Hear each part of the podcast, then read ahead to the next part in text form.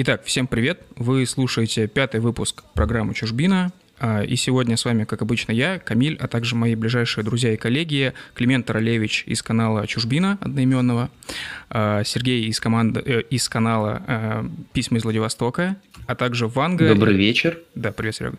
А также Ванга из канала «Нигде Ванга». Всем привет, ребят. Да. Привет. Да, и сегодня у нас гость, которого, ну, о котором вы, наверное, читали в нашем анонсе, который мы делали на наших каналах, а, Константин Котельников. А, у нас... А, Здравствуйте. Да, добрый день, Константин. Мы в анонсе написали, э, ну, когда мы о вас рассказывали, мы написали, что вы э, автор diletant.ru, что вы аспирант исторического факультета СПБ ГУ, э, и что вы автор очень крутой статьи про преступность в среде эмигрантов первой волны. Ну, мне кажется, что на самом деле это очень мало информации о вас, и э, сейчас бы я дал слово вам, чтобы вы немножко о себе рассказали поподробнее для всех э, тех, кто, возможно, вас не знает. Э, да, ну вот то, что из того, что я услышал, э, действительно вы ни в чем не соврали, особенно там, где была часть про крутую статью. Э, я тоже очень нравится именно эта э, часть моей работы, пока из опубликовано, наверное, самое интересное. Э, того, что я делал, именно история русской преступности в Берлине в 20-е годы. Вообще, действительно, я занимаюсь именно историей русской миграции в аспирантуре Санкт-Петербургского государственного университета где-то уже больше трех лет, немногим больше трех лет активно. Хотя изначально конечно, как это часто бывает у студентов истфаков, занимался другим, немного другим. Занимался я историей военных отношений э, Советской России, Советского Союза и Германии в 20-е годы, э, которые в тайне, эм, в тайне от всего остального мира готовились э, к войне, возможно, в союзе друг с другом. Это еще до национал-социализма было. А затем, э, после того, как я съездил на полгода э, в Потсдам, в Германию, и поучился там, э, решил заниматься историей русской миграции. С одной стороны, потому что я встретил очень много интересных современных русских иммигрантов в Германии, и с другой стороны, потому что я немножко почувствовал и тоже и на себе, что значит быть иностранцем в другой стране, каково пытаться влиться в чужое общество. И как всякому нормальному студенту-историку, мне было интересно, каково уже было раньше, э, каково было русским э, в этой стране и в Берлине э, до, эм, там, например, сто лет назад или раньше. И я обнаружил, что знаний на эту тему не так уж и много. Во всяком случае, мы хорошо знаем, например, о русских литераторах, о русских политиках. Мы неплохо знаем о э, русских э, в ГДР, э, неплохо знаем о современной миграции, об эмиграции 90-х, начала 2000-х, о русских немцах, которые приезжали в Германию в 90-е и 2000-е годы и до сих пор продолжают из Казахстана и России туда переселяться. Но мы мало знаем о простых людях русской миграции первой волны. Э, их было очень много, э, и это такая лакуна, э, которую интересно было заполнить. Так что, когда я это обсуждал с научным руководителем, профессором Анатолием Васильевичем Сполиным, и он предложил мне заняться этой темой, то я с радостью этим и стал заниматься, тем более, что для этого были все возможности. Самое главное, что я уже какие-то знания немецкого языка имел и мог работать с разными источниками, так что мог что-то новое потенциально сказать в этой теме. Может быть, я спрыгну на след... уже на вопрос, который у нас был там подготовлен позднее.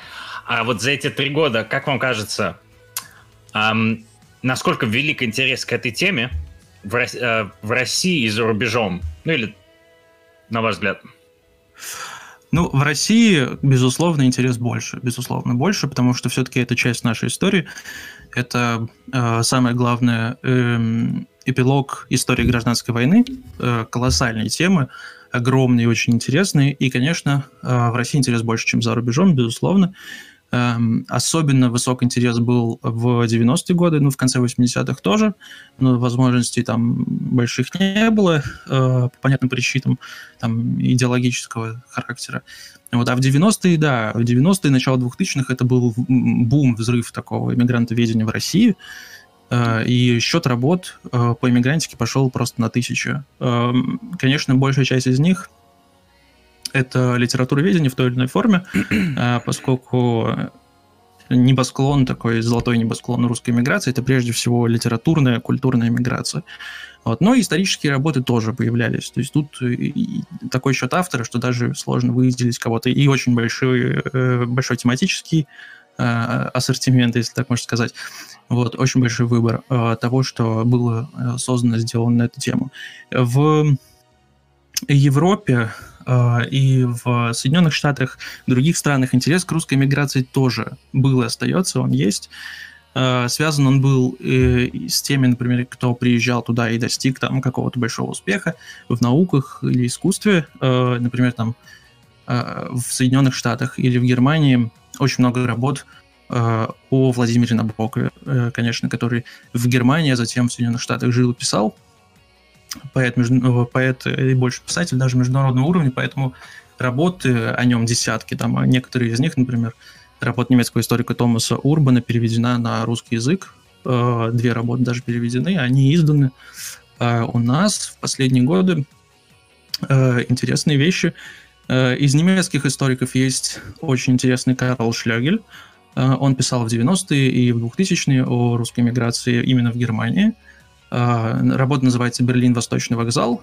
Она переведена тоже на русский язык в 2004 году, по-моему. Э, удачно продавалась и здесь, и в Германии. В Германии пережила вообще три издания. Последнее расширенное и дополненное в прошлом году.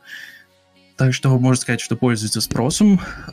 Есть другие историки, которые учились у Шлёгеля или вместе с ним разрабатывают Э, истории русской миграции в Германии, истории еврейской миграции в Германии в межвоенный период. Э, так что вот эту работу я тоже рекомендую. Э,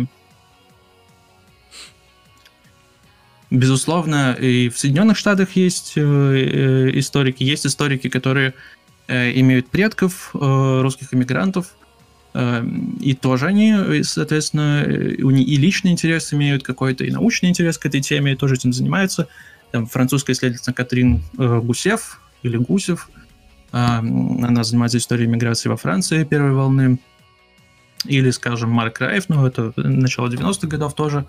Так что э, интерес есть и здесь, и там, безусловно, до mm-hmm. сих пор. Есть, и я думаю, что будет и дальше. Особенно если учесть, что, э, например, в той же Германии есть продукты массовой культуры, которые этот интерес стимулируют. Может быть, вы знаете сериал э, «Вавилон Берлин». Угу.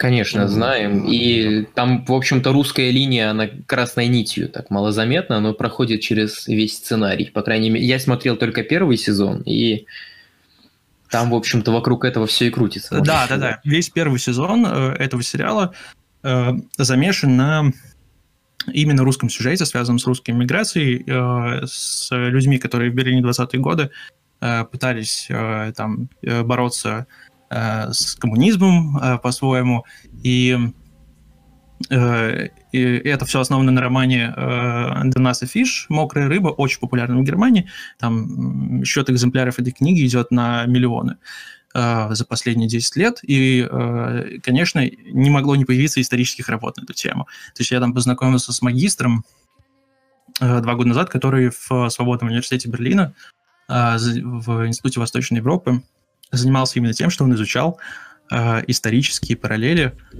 сериала «Вавилон Берлин» и романа «Скользкая рыба». Мокрая. А, Константин, а можно глупый вопрос? Не совсем по теме. Мне ваш голос показался очень сильно знакомым. Ну, то есть логично, что мы с вами нигде раньше, наверное, не встречались. Вот. А вы случайно не вели там какие-то другие подкасты, может быть, что-то такое? Просто прям вот совсем очень знакомый голос. Нет, нет, нет, я никогда ничего такого не вел. Угу. И вообще у меня опыт публичных выступлений тоже э, минимальный. Угу. Мы аспиранты здесь затворники, работаем в основном в библиотеках, угу. самоизолируемся всегда. Вот. Понял, понял. А, так, ну мы как-то вот так сразу с корабля на бал просто. Вот, давайте, как Сергей сказал, начнем с мирского. а, ну, буквально пять минут этому посвятим. А, кон- кон- конкретно чему? Конкретно теме коронавируса. В общем, а, как это с нами связано вообще? А, и так как я хост стрима, я недавно сделал relocate из Москвы в Поволжье, в Уфу. Вот. И... Переезд. Переезд. Ну, в смысле, у нас э, подкаст называется «Чужбина». Э, ты что, ну, здесь как бы только relocate. Вот. И э, в связи с этим у меня немножко поменялось оборудование, с которого я сейчас стримлю. Вот. А если будут какие-то нюансы... Веду трансляцию. Да, да. Если будут какие-то нюансы там со звуком, с самой трансляцией, ну, в общем, любые проблемы, какие могут возникнуть, обязательно пишите об этом в чате. Вот. А свои вопросы также можете задавать как в чате, так и в донатах. Ссылка на донаты у нас находится в описании под видео. Вот. А, ну и маленький вопрос, собственно, насчет коронавируса. Как вирус э, поменял вашу жизнь, поменял ли он вообще, и э, в каких условиях вы сейчас находитесь, или, и устраивают ли они вас? Вот что самое важное. У нас, по-моему, каждый в разном городе. Да. Я, я, я в Лондоне. Вот у нас это уже третья, что ли, неделя карантина и я владелец тех, кто считает, что, как у нас говорят по-английскому, it's just a flu, bro. То есть мне кажется, что это просто грипп, и это все большой заговор, чтобы сломать малый бизнес. То есть, и, ну, и мне даже кажется, что наш Бориска, премьер, который заболел, на самом деле это просто такая психологическая операция, чтобы люди поверили и тоже сидели дома и, и, и не пикали. Вот, и англичане верят, то есть ходишь в магазин, и люди от тебя подпрыгивают, чтобы стоять в двух метрах. Ну, да, а, а на улице отличная погода, 25 градусов, поэтому половина англичан жмется дома, там пишет, пишет во всяких там в чатике то, что мой сосед вышел в два раза на улицу, разрешено то типа только один, вот, и стучат там в полицию друг на друга, а другая половина там гуляет, гуляет просто на улице и радуется погоде. А, ну, давайте тогда про Уфу скажу пару слов. А, ну, в общем, сюда я приехал не просто так, а потому что не хочется сидеть в четырех стенах в Москве, вот, ну, то есть в квартире. А в Уфе я живу за городом и чувствую себя максимально комфортно, вот, на свежем воздухе. В целом, именно за городом все вообще абсолютно спокойно, людей на улицах нет, как и обычно, это и без коронавируса так всегда было. Вот. Вчера я катался на велосипеде к озеру, вот, сидел под дубом, которого, к сожалению, больше нет. Раньше там был мой любимый дуб, сейчас его там нет. Вот, то есть на берегу. А, говоря о самом городе, ну, там ситуация очень печальная, вот, потому что со вчерашнего дня начали э, улицы дезинфицировать, из-за этого мрут птицы. Вот, этот раствор попадает людям в окна, он сильно пахнет, вот, но это не самая большая проблема.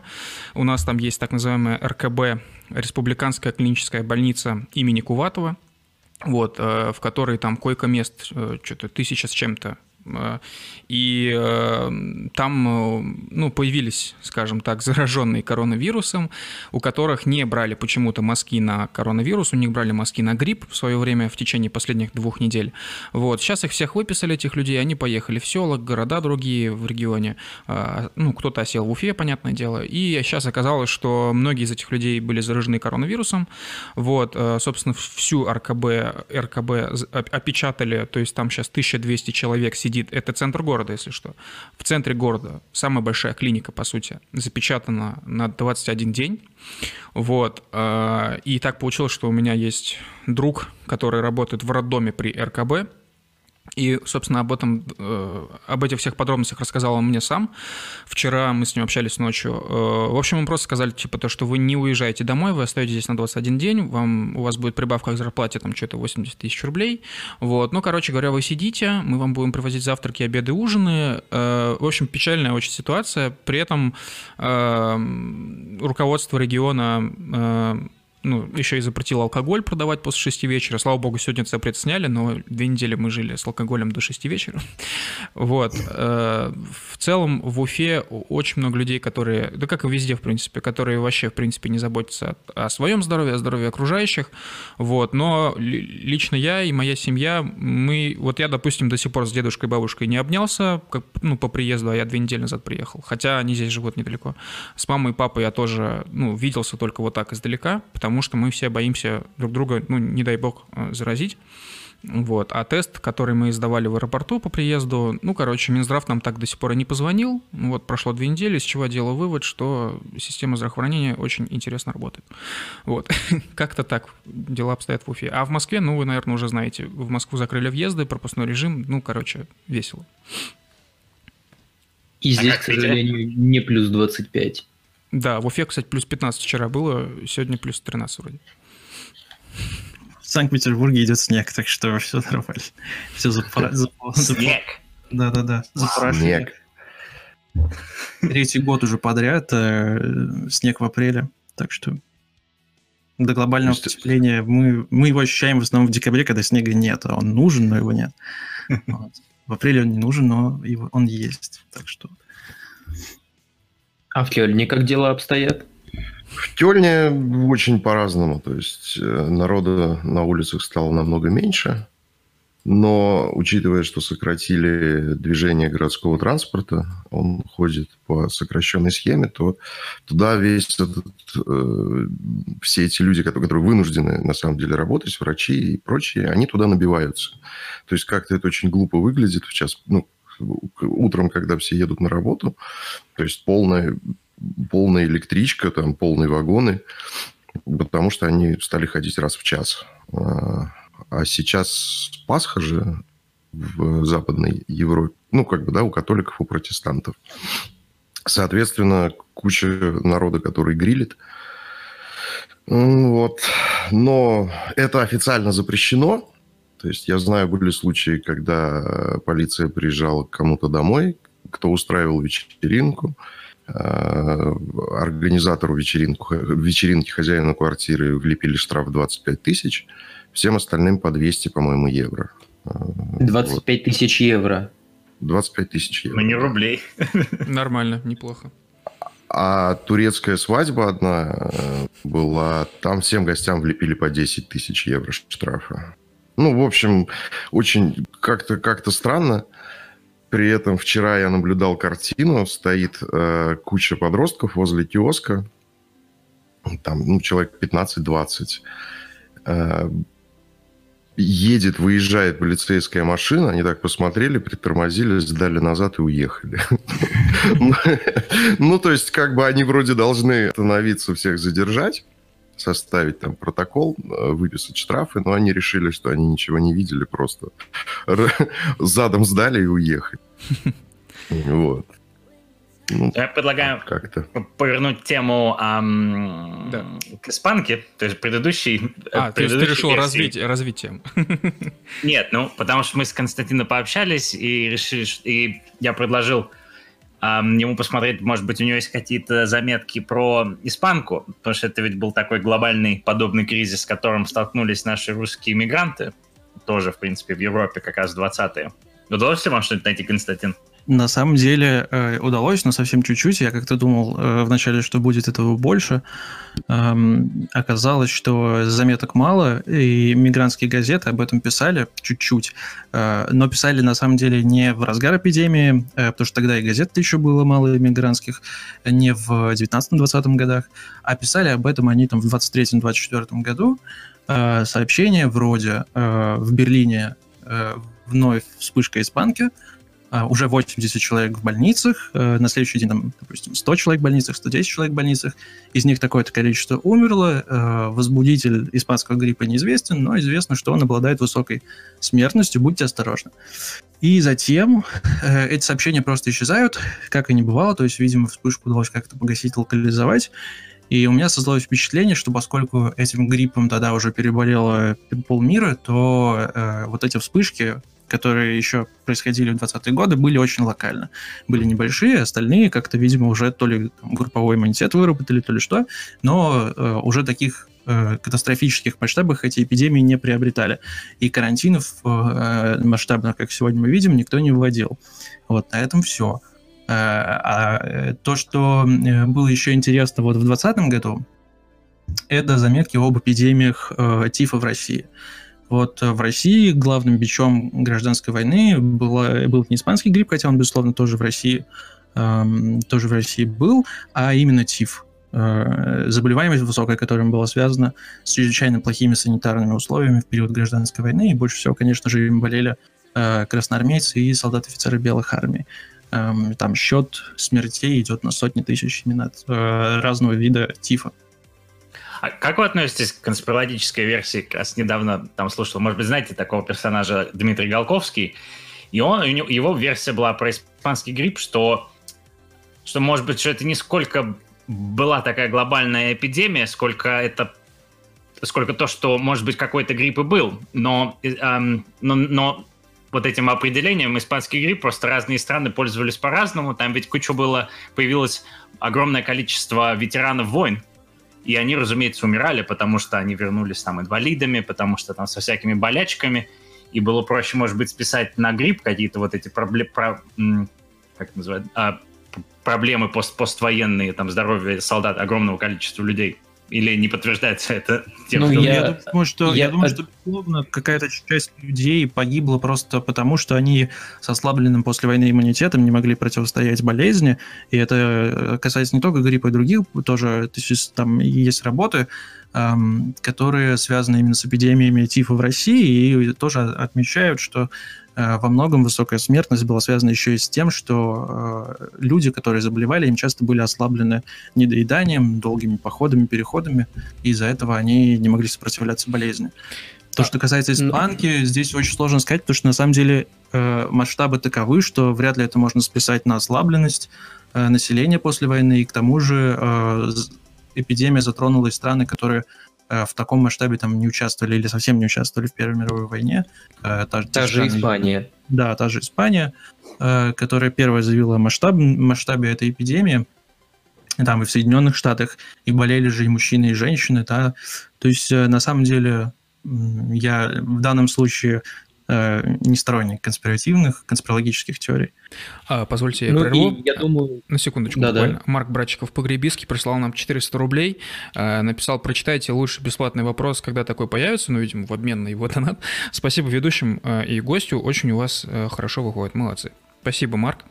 Вот. Спасибо. Ждем гостя. Ну и Э, я все-таки хотел бы заметить, тут, я думаю, Константин, как историк, со мной согласится, что очень часто подобные конспирологические теории, вот именно различные, э, подобные этой, исторические, они завязаны на очень плохом знании источников и таком довольно посредственном знании литературы. То есть, в принципе, источники по всему есть, и часто даже в открытом доступе. И при перекрестной их критике можно, в общем-то, даже выявить фальшивки, ну и так далее. Я не буду сейчас читать лекцию по источниковедению, но, в общем, читайте источники, друзья. Это Безусловно. интересно, полезно и увлекательно. Абсолютно согласен, да. Э, миф и конспирология, они возникают там, где нет точного знания. Совершенно верно. Ну, э, вы, очевидно, тоже как э, студент из ФАКа, наверное, да, бывший, об этом не понаслышке знаете. Да, не понаслышке.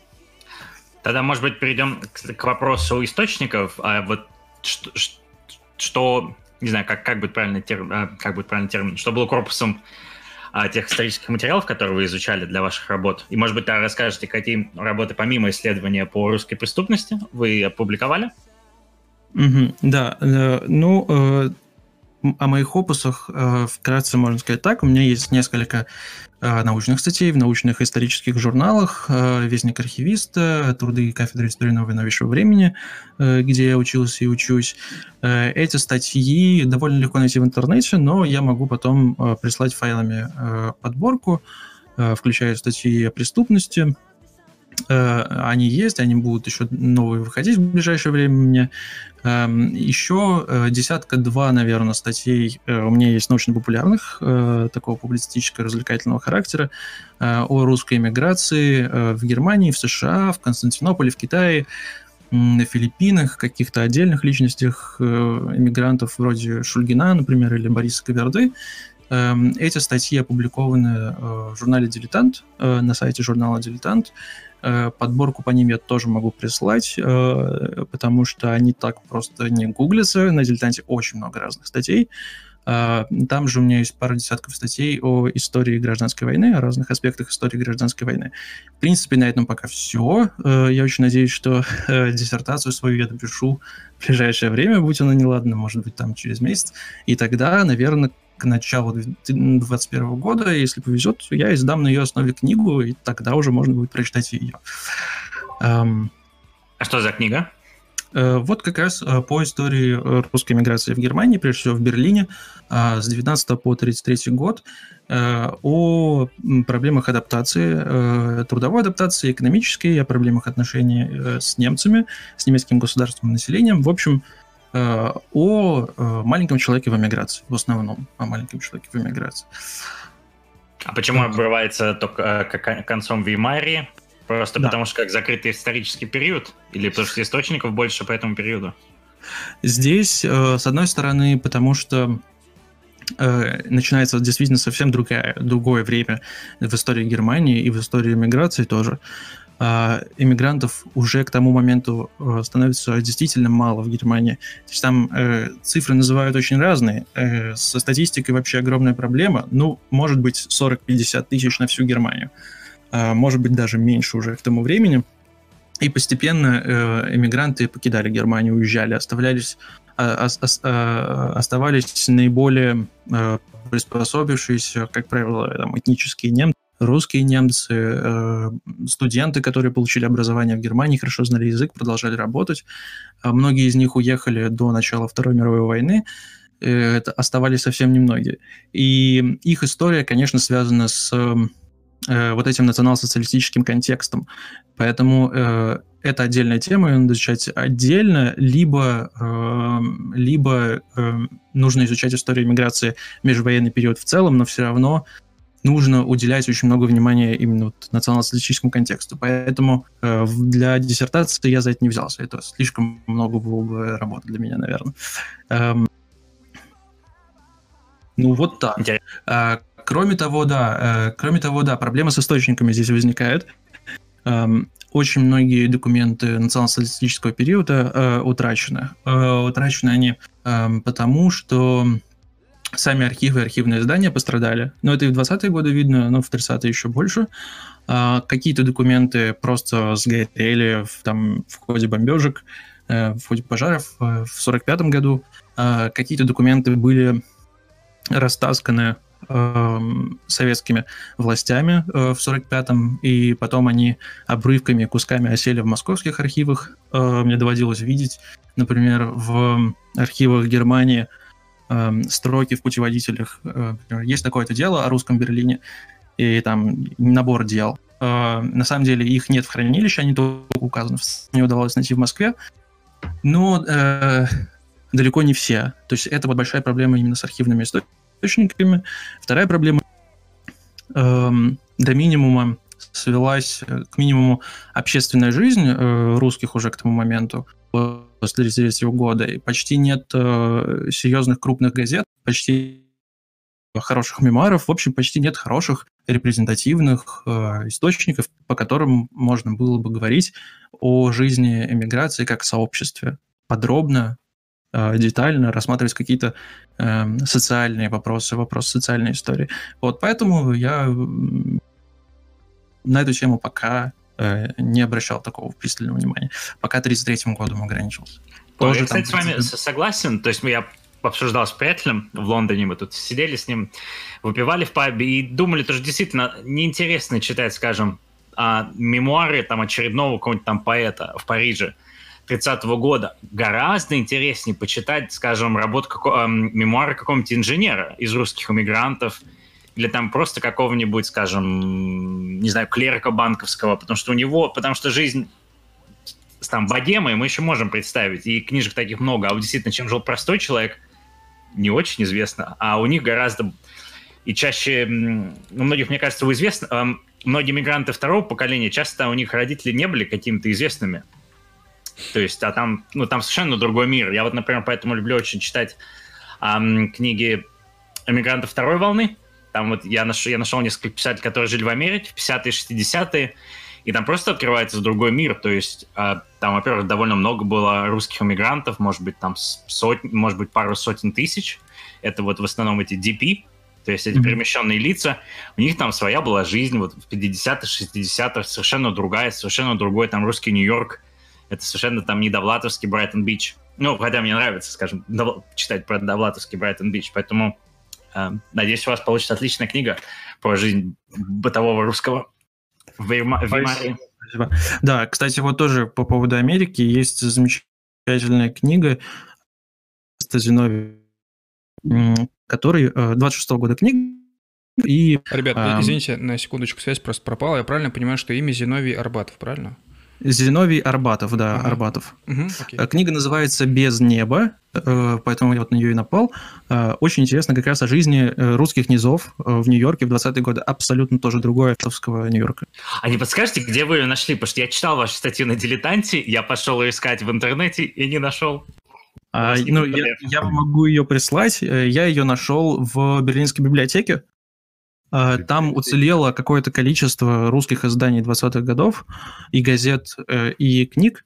И я когда туда напал, э, я стал просто все подряд читать, все, что было, все, до чего могу дотянуться. И вот э, такие вот редкие вещи, о которых даже я там не мог и подумать, как, например, книга Арбатова, я э, на них наткнулся. Так что я могу прислать. Книга не очень большая, там 150 страниц, но очень насыщенная и интересная. Вау, вау, вау, спасибо огромное, спасибо огромное. Так, Ванга, ты хотел что-то задать? Нет, я по поводу а, библиотеки. Позволь, а позвольте я, я, я, честно говоря, может быть, я просто пропустил, а может быть, этого вопроса и правда не было. Но у нас в анонсе есть вопрос, э, самый первый. как, как вы пришли к теме русской иммиграции-то, собственно? Вот, мне очень этот вопрос интересен, на самом деле. А, ну я кратко, э, кратко немножко говорил, да, что вот я попал э, на полгода по обмену в э, Германию в 2014 году это было, э, в Потсдам, который фактически сейчас является районом Берлина, там метро идет э, до Потсдама. И я видел много, много следов русского присутствия и прошлых, и современных. Вот, и мне было интересно, а как было ранее, как люди адаптировались раньше. Потому что следов иммиграции 20-х э, годов в Берлине раз-два я общался. Там много, например, каких-то современных русских магазинов, которые основаны русскими там 80 80-е, 90-е, начало 2000-х годов. Там даже баня русские есть, там метелица называется, или кафе «Россия» в Шарлоттенбурге, какие-то салоны красоты «Ноготок», какие-то лавки, мобилка с э, русскими сим-картами, э, какие-то потрясающие там Гагарин бар, э, ресторан «Одесса Мама», он такой скорее украинский, но все равно. Эм, и э, я случайно стал узнавать, что э, было чрезвычайное разнообразие каких-то русских мест раньше, в 20-е годы. Стало интересно. Вот. Э, и вот как-то я разговаривал об этом с научным руководителем. Он предложил вот в качестве диссертации этим заняться. И вот так вот я и занялся. Интересно. То есть э, здесь еще интерес тоже к гражданской войне сыграл свою роль э, для меня, потому что ну, это одно из интереснейших вообще э, направлений истории России в 20 веке. Или э, еще тоже фактор, который на меня повлиял, это лекция э, Игоря Юрьевича Шауба. Как раз незадолго до своей поездки в Германию у нас есть такой э, преподаватель, э, он вообще античник, но интересуется историей э, культуры русской миграции. По-моему, он даже входил или входит в редколлегию Посева и Нового Часового. И он читал потрясающие лекции по истории культуры русской миграции как раз вот я их послушал, наслушался и поехал в Германию. Ну, в общем. А, кстати, да. вот э, вы сейчас сказали про посев. Мы не так давно про него говорили на одном из стримов, уж не помню, какой это был стрим. По... На прошлом, а, с Камилем, да? с, с Кириллом. Да-да. Вот. А как, как вы вообще относитесь к деятельности вот таких вот, э, ну, разных издательств, может быть, каких-то еще не знаю, журналов, которые еще живы. Ну, понятное дело, что в первую очередь издательства типа посева. То есть, э, как вы оцениваете их деятельность сейчас? Нужны ли они сейчас? И можно ли вообще как-то им, в принципе, помочь и нужно ли помогать? Эм, я как-то никогда даже над этим не думал. А, я вынес впечатление такое от всех этих журналов, которые еще продолжают деятельность, что это, конечно, уже ну, не первой свежести издания. В них нет уже ни былой энергии, э, ни былой цели. Там, например, эм, журнал, новый журнал, по-моему, до сих пор продолжает издаваться, но там после романа Гуля, который им занимался столько лет, эм, это уже неинтересно, да, и, и э, вообще как-то русская издательная деятельность за рубежом сейчас не выглядит интересно и привлекательно, к сожалению. Эм, даже, например, э, в той же Германии есть только одна распространяемая русскоязычная газета, на мой взгляд, не очень высокого качества. Эм, совершенно Вестник это не сравнить с тем, что было там во время первой волны или второй. Да, простите, я вот... Вестник переселен, э, по-моему, ну там... Э, нет, кстати, нет, вот это... Я знаю называется «Русский Берлин». Но она называется «Русский Берлин» только в Берлине. Э, да, например, в э, Саксонии она, по-моему, называется то ли «Русский Дрезден», то ли... Там одна и та же, э, одно и то же содержание, но разная обложка. И там какие-то новости в основном, ну, самые банальные, обыденные новости там мировой политики, мировой экономики. То есть ничего специфического, что касалось бы русской диаспоры или э, там русской истории литературы нету. Какие-то есть, я знаю, издания э, 2000-х годов достаточно интересные, где э, публиковались э, мемуары, э, публиковались какие-то работы иммигрантские старых иммигрантов. Вот они, да, они были интересны. Нет, ну газеты-то есть, э, и причем ну, довольно много, на мой взгляд. Реально, да? Но ну, нет, вообще в Германии. А, вообще в Германии? Не, не знаю. Ну, по, по поводу качества я соглашусь, потому что все это делается в первую очередь из-за денег, да, то есть люди не ставят своей целью как бы сделать интересную газету, люди ставят целью заработать деньги, это видно сразу. Но качество, к сожалению, хромает. Я тут... Мне кажется, проблема в том, что еще, что, во-первых, есть интернет, а во-вторых, то, что а современная иммиграция – это люди довольно атомизированные, то есть каждый, каждый индивидуал, каждый живет сам. Я не уверен, что по, по качеству существуют такие же русские объединения, как были в 20-е сейчас, точно, в какой-либо другой стране. Точно, нет. Причем э, я бы даже э, усомнился на данный момент в термине иммиграция, во всяком ну, случае, да. применительно к тем, кто в пос последние там 20-25 лет уехал, потому что когда границы открыты, то, мне кажется, иммиграции нет. Вот. Ну да. Ну, человек да. может сюда вернуться, человек сохраняет связь э, с родиной, даже если он далеко. В общем, мне кажется, иммиграция – это явление 20 э, века, конечно. Мне в этом плане очень нравится наблюдать за тем, что происходит э, в, на Брайтон-Бич, это мать городов русских, да, как говорится. Потому что, честно говоря, ну, я лично сам на Брайтон-Бич не был, но сколько я слышал, сколько я видел а, в разных видео, слышал от друзей, а, это такое очень интересное место, куда уехали люди из Советского Союза и увезли Советский Союз с собой. То есть там те же газеты, которые есть на том же Брайтон-Бич, это же просто, ну, то есть э, что-то с чем-то. Сайты, которые делаются продавцами, там, предпринимателями с Брайтон-Бич. Это вот все такие какие-то отголоски 90-х, 2000-х. Вот, то есть это все реально такая максимально устаревшая вещь. Но да, не да, только Брайтон-Бич, к сожалению, потому что, например, Русский общевоинский союз, который возглавлялся генералами Миллером, Кутеповым, который был главной военной организацией белой эмиграции первой волны, он сегодня существует, у них есть паблик ВКонтакте, и это, ну, даже по меркам паблика ВКонтакте, очень третисортное зрелище, знаешь, знаешь, сама фраза, то, что у РОВС есть паблик ВКонтакте, уже звучит очень грустно. Вот, я не знаю, если ну, паблик ВКонтакте у ФСБ, например, вот, но мне кажется, что он им не нужен, если организация действительно работает. Вот. Вообще, это очень интересный эффект э, замирания истории, вот как на Брайтон-Бич. А, действительно, он вот и в, во время первой волны был ощутим. Эм, там Харбин, например, жил практически дореволюционной русской жизнью до начала Второй мировой войны, все было очень похоже. Э, Париж, э, то же самое. Эм, и сейчас это, я думаю, что и в Берлине тоже это местами ощущается, потому что я один раз ради эксперимента попал, пошел в русскую баню, на юге Берлина, и там я увидел ну, мужиков, э, которые переехали туда явно в конце 90-х, начале 2000-х, и э, манера их речи, песни, которые они пели, анекдоты, которые они травили, все, что они обсуждали, это все было тоже оттуда. То есть вся стилистика, э, поведение, э, э, ну, в общем, чувствовал я себя действительно как в путешествии в прошлое. Ну, так и есть. То есть там, скажем, я уехал в середине а, десятых, в Лондон, я, соответственно, остался вот тем человеком, из серед... ну, русским человеком из середины десятых. То есть, ну, понимаешь, поэтому... ты же как бы, ты, по сути, являешься, ну, в каком-то смысле, снимком истории в тот момент времени, когда ты уезжаешь. Вот, ну, есть... да, да, и поэтому, скажем, мне там новые какие-то там слова в русском языке, я на них, э, ну, там, например, вот эти кейс, тейк, когда я это вижу по-русски, ну, мне кажется, ну, как, как, как, господи, какой ужас.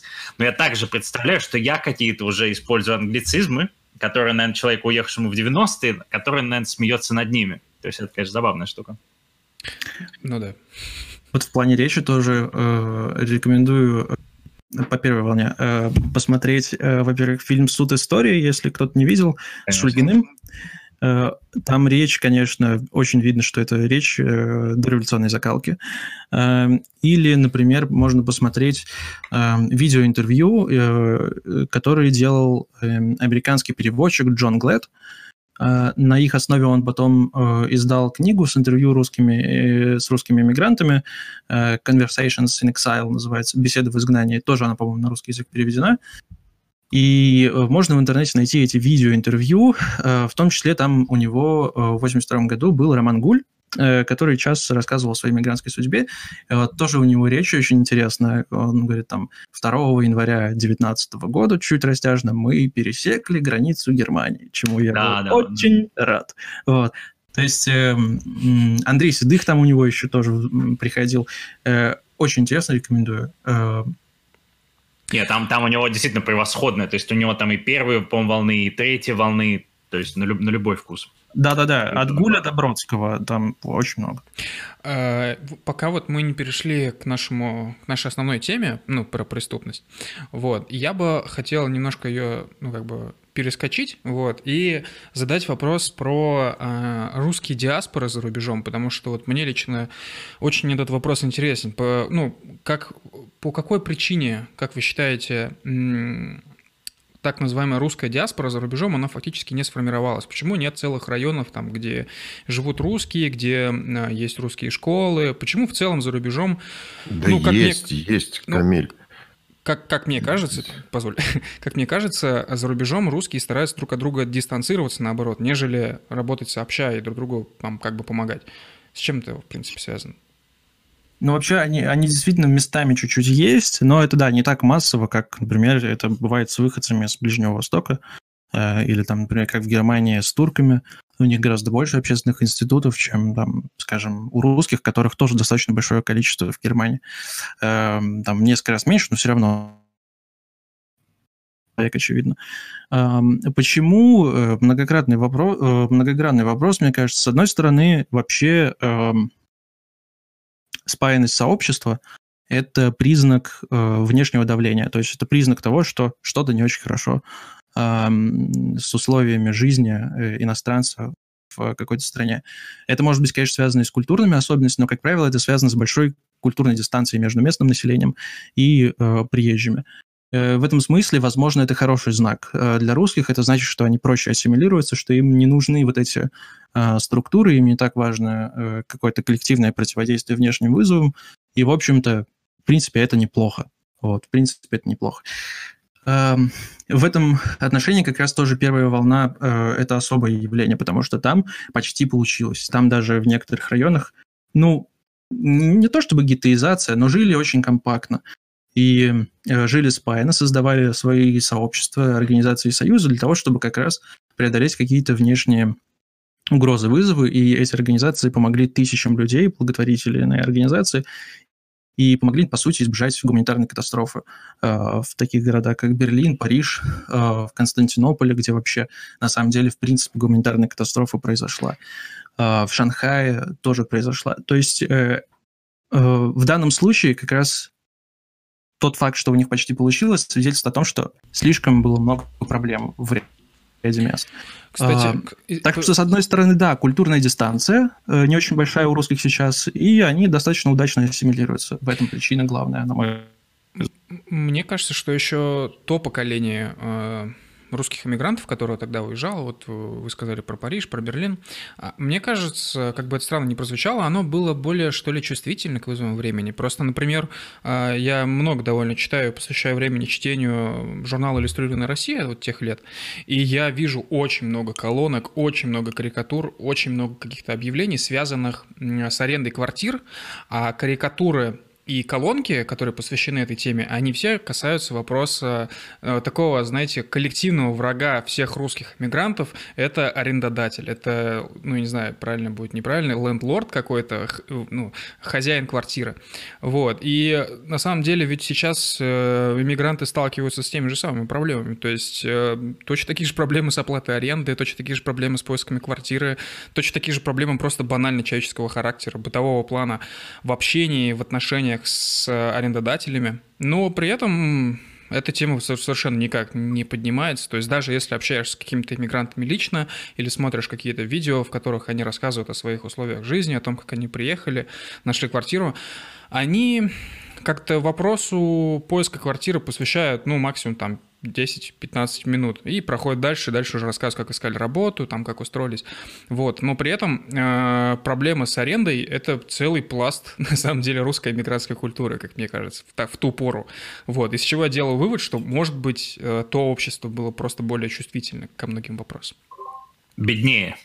вот и все. Ну, да, оно просто беднее, потому что там проблемы даже стояли не в том, что найти подходящее жилье, а в том, как его оплатить. И были люди, которые спали на улице, на лавочках, были люди, которые спали в вагонах метро, э, были люди, которые спали э, в общежитиях, в ночлежках, как русских, так и немецких. То есть здесь огромное количество людей, они совершенно в экстремальных условиях покинули Россию, были абсолютно не готовы к переезду, никак не готовились эм, не знали язык зачастую, не имели каких-то связей, контактов, и э, никто не собирался создавать для них э, программы интеграции и какую-то помощь, поэтому здесь просто было сложнее в одиночку особенно с этим справиться. Угу, я понял. А, тогда... А не подскажете? Да, не, говори. Не подскажете, Константин, а как вам кажется, вот средний русский веймарец, он насколько какой процент из них не читал русские газеты, а просто стал жить, жить в Германии, то есть стал читать журна... германские журналы, там, общаться на немецком и забил на все русское? Это было меньшинство или это, может быть, было даже 50%? Очень сложно говорить в процентах, потому что мы даже на самом ну, деле... я имею в виду знаем, э, Да, мы просто даже не знаем, сколько их было. Мы просто не знаем, сколько было русских иммигрантов в Германии вообще. Э, все цифры очень имеют предположительный характер, приблизительный. Поэтому сложно говорить. Ну, например, в Берлине там в первой половине 20-х годов жило э, около 100 тысяч русских примерно. Вряд ли больше, хотя там называли цифры вплоть до 300 тысяч. Вот. Но при этом Берлин был таки, такой проходной зоной. Туда э, приезжали русские с востока на запад, которые ехали куда-то в другое место. То есть это такой был э, перевалочный пункт.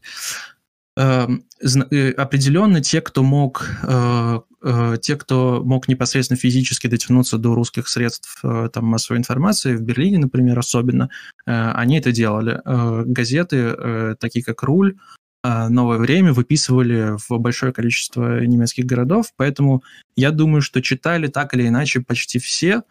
Эм, может быть, не читали русские немцы или прибалтийские немцы, которые Э, знали хорошо немецкий язык, имели родственников и могли легко и быстро окунуться в немецкую жизнь сразу. Эм, наверное, да. Хотя даже, например, такие люди, как э, Розенберг, э, наверное, наверное, что-то читали из того, что издавали русские мигранты, коль скоро он с ними даже общался. Ну, в общем, сложно сказать в процентах, но может быть меньшая какая-то часть и какая-то менее привязанная вообще к русскому сообществу часть. Интересно. А, ну и, наверное, в завершение блока про диаспоры, а, правильно ли я понял, что а, современные условия, по вашему мнению, ну, они говорят нам о том, что на самом деле такие большие сообщества, ну, в том числе диаспора, русские за рубежом, ну, они сейчас не имеют смысла на самом деле. Ну, и, и возможно, даже они вредны. Они позволяют э, замкнуться, э, расслабиться, например, не изучать язык, и есть диаспоры, э, в которых это становится проблемой. Э, вот эта замкнутая жизнь в своем сообществе. Это и в турецкой диаспоре современной в Германии есть э, проблема. И эта проблема даже была видна тоже и в 20-е годы, потому что были люди, достаточное количество людей, которые принципиально не хотели несколько лет в принципе учить язык, общаться с местным населением, с европейцами. Они э, пользовались э, теми структурами, э, которые были в диаспоре. Это русские магазины, русские какие-то предприятия коммерческие, где можно было работать, никак не контактируя с местным населением, не уча язык. Эм, они ходили в русские церкви. В общем, они на самом деле по-настоящему продолжали жить в такой квази-России. И потом для них это стало проблемой, потому что вернуться они не могли, многие структуры распадались, и они оказывались э, вот перед э, действительно серьезным вызовом адаптационным. Поэтому в каком-то смысле даже серьезная диаспора может быть вредной. Угу, я понял. А, ну, Нет, ну я могу, да. я могу сказать, что сейчас есть люди, которые в Германии живут и не говорят по-немецки, и как бы при этом это русские, да. Ну, ну По... А, я не знаю, почему ты считаешь, что нет такой, как бы прям диаспоральности, нет такого сообщества, да, что ты пришел, записался, ты все, ты как бы себя при, при, причислил к какой-то диаспоре. Но все структуры, которые позволяют тебе более-менее комфортно жить, не зная языка и вообще как по минимуму контактируя с местным населением, они есть. То есть э, по последним данным, которые я читал, вообще немцы назвали русские магазины одной из главных, а, одной из главных проблем, почему э, русские немцы не интегрируются в немецкое общество. Подожди, а в чем проблема? Да, в чем проблема? Ну, то есть они ходят в русские магазины, соответственно, там они друг с другом общаются и не ходят в немецкие магазины. Они едят свои продукты. Ну и как бы вот таким образом они зацикливаются. Серьезно. То есть из офлайновых таких вещей названы как бы вот сеть русских ну, национальных магазинов, да? Ну, Нет, мы не говорим там про, про телевидение, естественно, угу. которое доступно угу. везде через интернет. Но вот... Ну, я в плане а зацикливания... М? Это кто обсуждает? Это немцы? Ну да, это министерство по делам, ну как бы вообще, Ausländer Amt. А что за ксенофобия такая к русским? Нет, а они... это, это не ксенофобия к русским, они просто выкатили такой отчет. Если я найду, я даже скину ссылку на него, да, где написано, что вот, ну, одна из главных проблем это, соответственно, национальные магазины. Это касается не только русских, угу. но в том числе русских, там также и турецких и прочих. То есть угу. это вот магазины, которые дают себе связь с родиной, скажем так, через твои привычные продукты. И это типа проблема?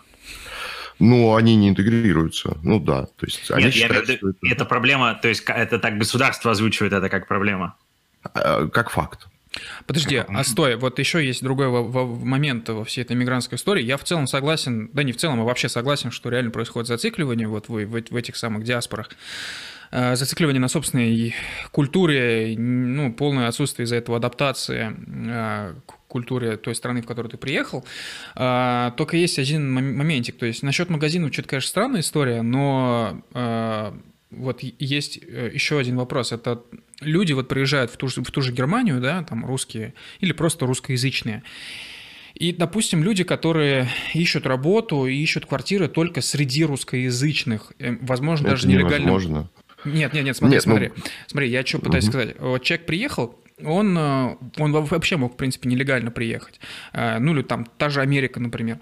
Они приезжают, и не знают, где искать работу, потому что они не могут официально работать. Они идут э, вот в эти самые диаспоры, смешанные невероятно, и находят там какую-то, ну, малооплачиваемую работу, работают там годами. Вот. Разве это не проблема? Мне кажется, это большая проблема, нежели... Кому проблема? Кому проблема? Для, для, для, для государства, которое потом вот на уровне а зачем ты смотришь будет... глазами государства? Зачем ты смотришь глазами государства? Вообще, вообще, ладно, это... Ну так... Э, Нет, я тебе сейчас вот по поводу того, что ты сказал, могу сказать одно, да, то есть а, немцы считают своим достижением, что они сейчас завезут 80 тысяч румын, несмотря на запрет коронавируса, которые будут собирать э, шпаргель, ну это спаржа, да, получается. Mm-hmm. То есть э, они реально, то есть я ехал э, на работу, слушал по радио, как э, ведущие обсуждали, что ну да, как бы румыны, они же, они же очень квалифицированные в сборе э, вот, вот этой. Это, это, это абсолютно на полном серьезе. То есть я еду, я думаю, это как бы расизм уже или нет? То есть немцы, то есть у нас сейчас 2 миллиона безработных, появится ну, вот в связи с коронавирусом. Я думаю, что из этих двух миллионов нельзя найти 80 тысяч человек, которые как бы вам ее соберут.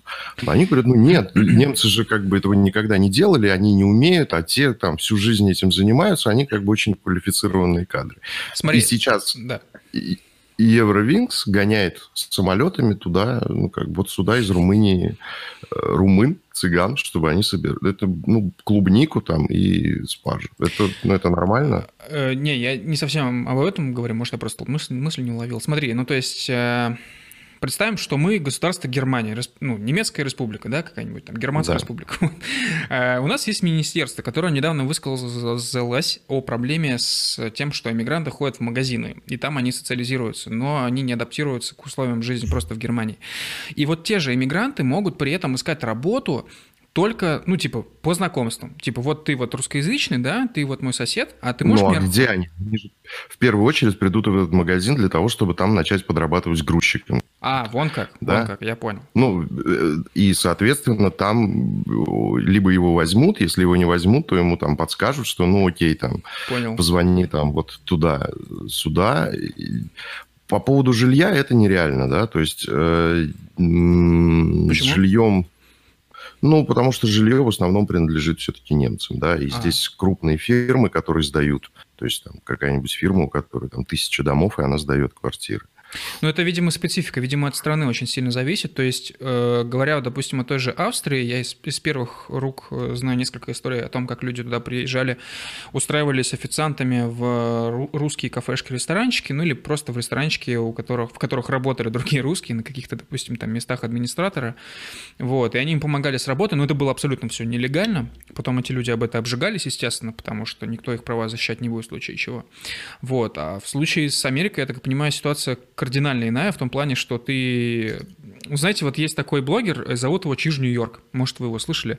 Вот. Очень прикольный тип. Да. Он очень... Он живет, короче, на Брайтон-Бич, но при этом он во всех своих видео рассказывает, если вы приехали в США, и, ну, вы русскоязычный, вы русский, то никогда не селитесь на Брайтон-Бич, потому что вы сопьетесь, а ваша жена будет работать официанткой в кафе ближайшем. И- Кафе Татьяна. да, да, да, да, да. Он очень много посвятил времени тому, что рассказывал о том, как здесь все работает. Ну, на Брайтон-Бич. Вот. И он не так давно, если я не ошибаюсь, вроде было буквально там вот в течение этого месяца, он снимал видос о поиске квартиры на Брайтон-Бич. Он позвонил по нескольким русскоязычным объявлениям. Вот. И, ну, то есть, да, там реально снять квартиру у своих же, условно, соотечественников каких-то. Вот. Ну и ты также через них можешь найти работу. Понятное дело, что это могут быть какие-нибудь грузчики, официанты и все такое прочее. Но, то есть, эта история, мне кажется, кардинально отличается от Германии в этом плане. Ну, логично, что разные страны, но я вообще, я как бы я рекомендую русским из России вот отказаться от этого неправильного взгляда на вещи, а как думает Германия, а как вот они замыкаются, вы, вы живете в России, как бы общаетесь с русским, вы тоже замыкаетесь? Ну, то есть обвинять в этом там, тех, кто живет в своем русском мирке в какой-то Германии, мне кажется, это ну, как-то немножко... Ну, нет, тут смотри, как бы, Климент, такая вещь, что там русскоязычных а в Германии там ну, сколько там, ну, 4-6 миллионов, да, русскоязычных в России, ну, 140. Ну, или там 100, 130, если мы уберем всех да, джамшутов. Ну, разница есть, да. Я тебе по, по себе могу сказать, что как бы есть люди, с которыми я никогда в жизни бы не общался в России, но здесь я с ними общаюсь, потому что, ну, просто общаюсь. Ну, вот так. То есть, есть такая проблема. Ну, я считаю, что все-таки такая проблема есть. Да. Проблема прям. Ну, это, ну, тебе не хватает общения, скажем так. То есть, если ты только приехал, когда ты только приехал, у тебя еще нет друзей среди местных, нет знакомых, но есть э, куча, э, ну, там, твоих соседей по Брайтон-Бич, которые, с которыми в нормальной жизни в России ты бы никогда в жизни там не общался, да, вы совершенно разные люди, у вас совершенно разный взгляд на жизнь.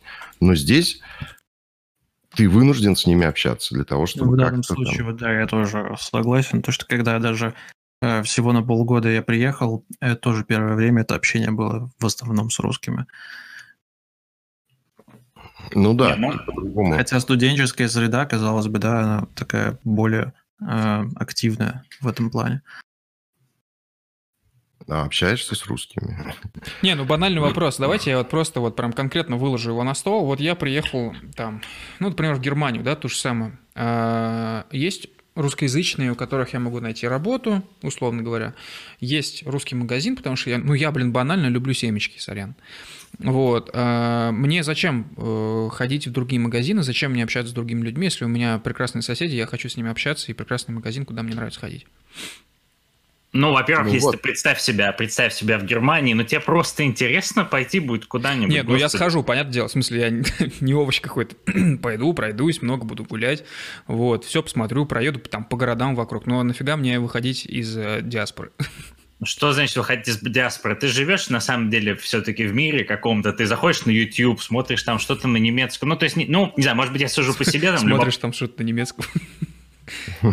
Может быть, я сужу по себе, но мне сложно представить человека, который живет совсем вот сейчас, там, в 21 в 20-е годы, в, замкну, в замкнутом пространстве, а моноязычном, еще русскоязычном, скажем, вот в Британии, ну, это, ну, для меня это странно. То есть, мне кажется, это какой-нибудь пенсионер, потому что жизнь такая яркая, такая интересная, неужели ты будешь сидеть и... Не, ну почему сидеть, да, в смысле... Ну, элементарно, элементарно же без интеграции в общество просто не будут работать социальные лифты. Ну, точнее, они будут для вас многие закрыты, так или иначе. Да не, ребят, что... вы не понимаете, я говорю о другом. Ну, типа, если что-то у меня стучится, я вызову немецкую полицию. Если у меня что-то стучится там в доме с трубой, я вызову немецкого сантехника. Если там... Польского сантехника, извините. Если там, я не знаю, ну, в общем, вы меня поняли. То есть я буду вести обычную человеческую жизнь, но при этом я буду работать на своего соседа, я буду покупать в магазине у своего соседа русскоязычным русские продукты. В чем проблема? Проблема в ну, том, а кем, что... а кем ты будешь работать на своего Нет, окей. Ну, ты можешь там работать кем угодно, да, я тоже работаю на русской фирме, ну. и, в принципе, нормально. Другой вопрос. Другой вопрос, что таким образом ты законы этой страны, они для тебя уходят на второй план. То есть э, диаспоральное вот это вот, вот то, что там варится каша, и ее какие-то, э, ну, не буду говорить там слово адаты, да, они для тебя становятся выше, чем э, законы государства. То есть ты начинаешь жить по понятиям, а не по закону. А в России ты жил как? Ну вот, кстати, хороший вопрос вообще. Ну вот именно что, понимаете, да? Вы, кажется, начали догонять мою мысль. Не, ну, не, ну вот это для государства это проблема, да, что ты живешь не по закону э, там Бундесрепублик Deutschland, а ты ну, да. живешь по законам своей вот этой вот вот вот этого замкнутого Слушай, круга. ну для Российской Федерации тоже проблема, что все живут по понятиям. Уж извиняюсь, конечно. Ну, ну так слушай, нет. удовольствие жизни в эмиграции, то что это чужое государство, вот на на проблему которой тебе наплевать, как бы, и то что об эти законы уж вытирать ноги, ну точно не должно быть стыдно там или как, каким-то ну, типа ну да, для государства это проблема вообще. Ну, что ну, ты... Вот, и мы сейчас как раз плавно подойдем... Вот, да. да. О, кстати, да. Хороший вопрос. То есть, э... то есть вот... Да. Давайте Таким поговорим, образом. спросим, Константин нам расскажет, а как вытирали ноги о закон русские иммигранты в Веймарской Германии? Да.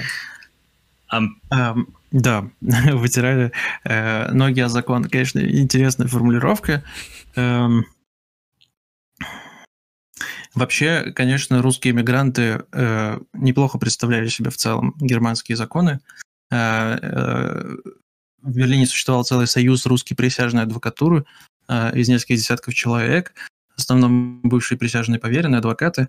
Э, они очень активно публиковали в газетах и обсуждали на своих съездах э, немецкие законы э, вообще, э, которые касаются иммиграции и иностранцев в частности. Так что можно сказать, что в принципе иммиграция была нормально обо всем этом осведомлена, тем более, что большая часть законов по своему содержанию она походила на российские законы. Ну, понятно, да, и, и там, и там не убей, и там, и там нельзя красть, нельзя, э, недопустимо многоженство и так далее. Так что в этом плане э, отношение к тому, что такое хорошо и что такое плохо, у немцев и э, эмигрантов было примерно похожим. И какого-то дополнительного просвещения было не нужно. Все понимали, на что они идут. Другой вопрос, почему вообще появилась преступность в эмиграции, с чем она была связана. А, вообще э, эмиграция до сих пор э, даже у нас в обыденном сознании имеет такой флер а, такого хруста французской булки, там офицеры, генералы в белых перчатках, дворяне, князья, э, графы, золотые погоны. В общем, такой красивый образ белогвардейщины, может быть, до сих пор есть. И иммигрантский миф до сих пор там влияет и на наше представление об иммиграции. В действительности, конечно, это было меньшинство как и интеллигенция, э, да, в эмиграции Иван Бунин был один, было большое количество простых каких-то ремесленников, писателей, было большое количество людей, огромное количество людей, которые были простыми обывателями, студентами, клерками, инженерами, э, которые были вырваны из обычной русской жизни Эм, и, конечно, они несли в этом плане социальную э, угрозу. Люди, оторванные от обычной своей работы, часто оторванные от семей, э, часто с опытом гражданской войны за плечами, э, то есть опытом, эм, опытом отрицания и законов, и государственности, с опытом насилия, эм, с опытом жизни в разрушенной совершенно э, экономике, где нужно добывать средства самыми разными способами. Все они оказались в эмиграции, где они не встретили, на самом деле, такую спокойную гавань, а для многих э, испытания серьезные только начались, и это стало видно сразу, э, сразу в тех местах, где скапливалось большое их количество. Э, особенно, например, в Константинополе, э, где, например, э, появилось такое явление, как русская эмигрантская проституция. Э, вообще в истории первой волны очень редкая вещь, учитывая социальный состав иммиграции, там с очень высокую долю образованных людей э, и вообще небольшую долю женщин в принципе. Эм, так что э, с истоками преступности в иммиграции, в принципе, в большинстве случаев все понятно, как правило. Это была, это была бедность, неспособность найти работу по специальности. Эм, реже истоком было социальный образ жизни, пьянство, часто сопряженное с той же самой бедностью. И Э, реже к бедности подталкивало еще такое явление, как барство. Эм, на всяком случае, так это аттестовал Роман Гуль, э, брат которого э, Сергей, когда он ему предложил поехать в Берлин, сказал ни в коем случае, чтобы я какой-то сволочи брал на чай, имея в виду, что он не хочет работать на обычной иммигрантской работе, например, официантом. И он предпочел остаться на лесозаготовку Э, в лагере э, Гольмштадт, по-моему, э, и получаете там совершеннейшие копейки, эм, выполняя очень тяжелую работу, эм, и получать при этом меньше, чем немцы, которые выполняли аналогичную работу. Вот такого рода отказ от каких-то от какой-то занятости был характерен для русских офицеров, прежде всего для коммерсантов русских, которые оказывались в эмиграции, но у которых, конечно, там, например, офицеры не могли заниматься эм, там привычной им деятельностью, не могли служить или там заниматься э, изучением военного искусства и так далее. Эм, вот они прежде всего составляли э, социальную базу э, русской преступности. Как правило, эм, как правило, уже в момент отчаяния они оказывались в таком положении. И на самом деле таких примеров относительно немного. Э, учитывая масштаб русской миграции в целом, небольшая доля в конечном итоге решалась на это. С одной стороны, были русские благотворительные организации в достаточно большом количестве, и они могли э, не допустить падения человека на самое социальное дно. Э, в редких случаях к ним не, не обращались по какой-то, ну, по каким-то, может быть, личным особенностям, из той же гордости, из того же барства. Но, как правило, они действительно помогали в критических ситуациях. Во всяком случае, в Берлине на протяжении первых, первой половины 20-х годов это точно было так. Э, в самых тяжелых случаях человек мог найти помощь. Э, даже были иммигранты, э, которые таким образом пытались жить лучше, чем другие. Их называли стрелками. Они обходили все организации, которые могли найти русские, везде просили помощи. Таким образом, в общем-то, получали средства на то, чтобы их прожечь там в ресторанах и других развлекательных заведениях. Эм. Константин, а правильно ли я понимаю, что большинство иммигрантов все-таки жили по нансеновским паспортам, и не было ли это какой, каким-то препятствием при трудоустройстве, ну и влияло ли это как-то на повседневный быт? Вообще, это, это, это мало влияло на повседневный быт в принципе, и иммигранты очень критиковали нансеновские паспорта в принципе. А, преимущество их э, серьезно было в том, что их нужно было, не нужно было продлевать так часто, как обычные удостоверения личности, так называемые Ausweise, э, желтые такие удостоверения личности, которые выдавала э, германская полиция. Их нужно было продлевать в начале 20-х годов каждые три месяца. Нансовский паспорт нужно было продлевать раз в год. Вообще, по ним э, жила существенная часть, потому что он облегчал э, проблему передвижения между разными странами, а иммиграция была достаточно мобильной э, в течение э, всего межвоенного периода. Э, люди перемещались между разными странами в большом количестве, и нансовский паспорт в этом плане мог помочь. Но очень большое количество жило по вот этим немецким аусвайсам. Они точно так же давали возможность и устроиться на работу, и зарегистрироваться по месту жительства. В этом плане ограничения Э, бюрократического характера, там, в плане удостоверения личности, ну, их практически не было. Э, существовали другие ограничения, но они с паспортами были никак не связаны. Э, очень распространенным было еще явление, когда человек, иммигрант, жил сразу с несколькими паспортами. Он там в ходе гражданской войны получил, допустим, там украинский паспорт, прибалтийский паспорт, русский паспорт, советский паспорт потом получил. И вот люди хранили их, пользовались в нужный момент. Я бы просто для наших слушателей, кто не в курсе, добавил, что нансеновский паспорт, да, это международный паспорт, который выдается беженцам без гражданства, да. Да, да, да, да, да, без подданным, так называемым, тогда это так называлось. Вот русские как раз в такую категорию попали, советское гражданство многие получать не хотели, не желали ни в какую, и они э, автоматически попадали в категорию бесподданных, имели право на получение такого э, паспорта. Э, аналогичные паспорта после Второй мировой войны, по-моему, выдавал Красный Крест международный и потом ООН. Ну и помимо русских, еще, насколько я помню, армяне довольно массово пользовались этими самыми паспортами, просто потому что Османская империя распалась, и у них, в общем, тоже были проблемы на этой почве. Но ну, а, а назывался он так в честь Фритьева, Фритьева Нансена, которого все, к сожалению, больше знают как полярника, а не как Верховного комиссара по делам русских беженцев Лиги наций, да. Э, так это официально называлось. Э, в 21 году вот такую должность придумала Лига наций. Вообще у них вначале была достаточно такая серьезная программа поддержки русским беженцам, но в принципе эм, нансенскими паспортами по большому счету все ограничилось. Так вот таких серьезных мер, которые они в итоге предложили, это был именно этот паспорт. Эм, не то чтобы, да, как я уже говорил, он сильно многим помог, но это было лучше, чем ничего, потому что иначе там ну, больше было бюрократических заморочек. Многие даже вообще э, избегали получения каких-либо документов. В связи с чем? Людей в такое положение не очень такое полулегальное. Э, избегали, потому что боялись, например, что их накажут за нелегальный переход границ.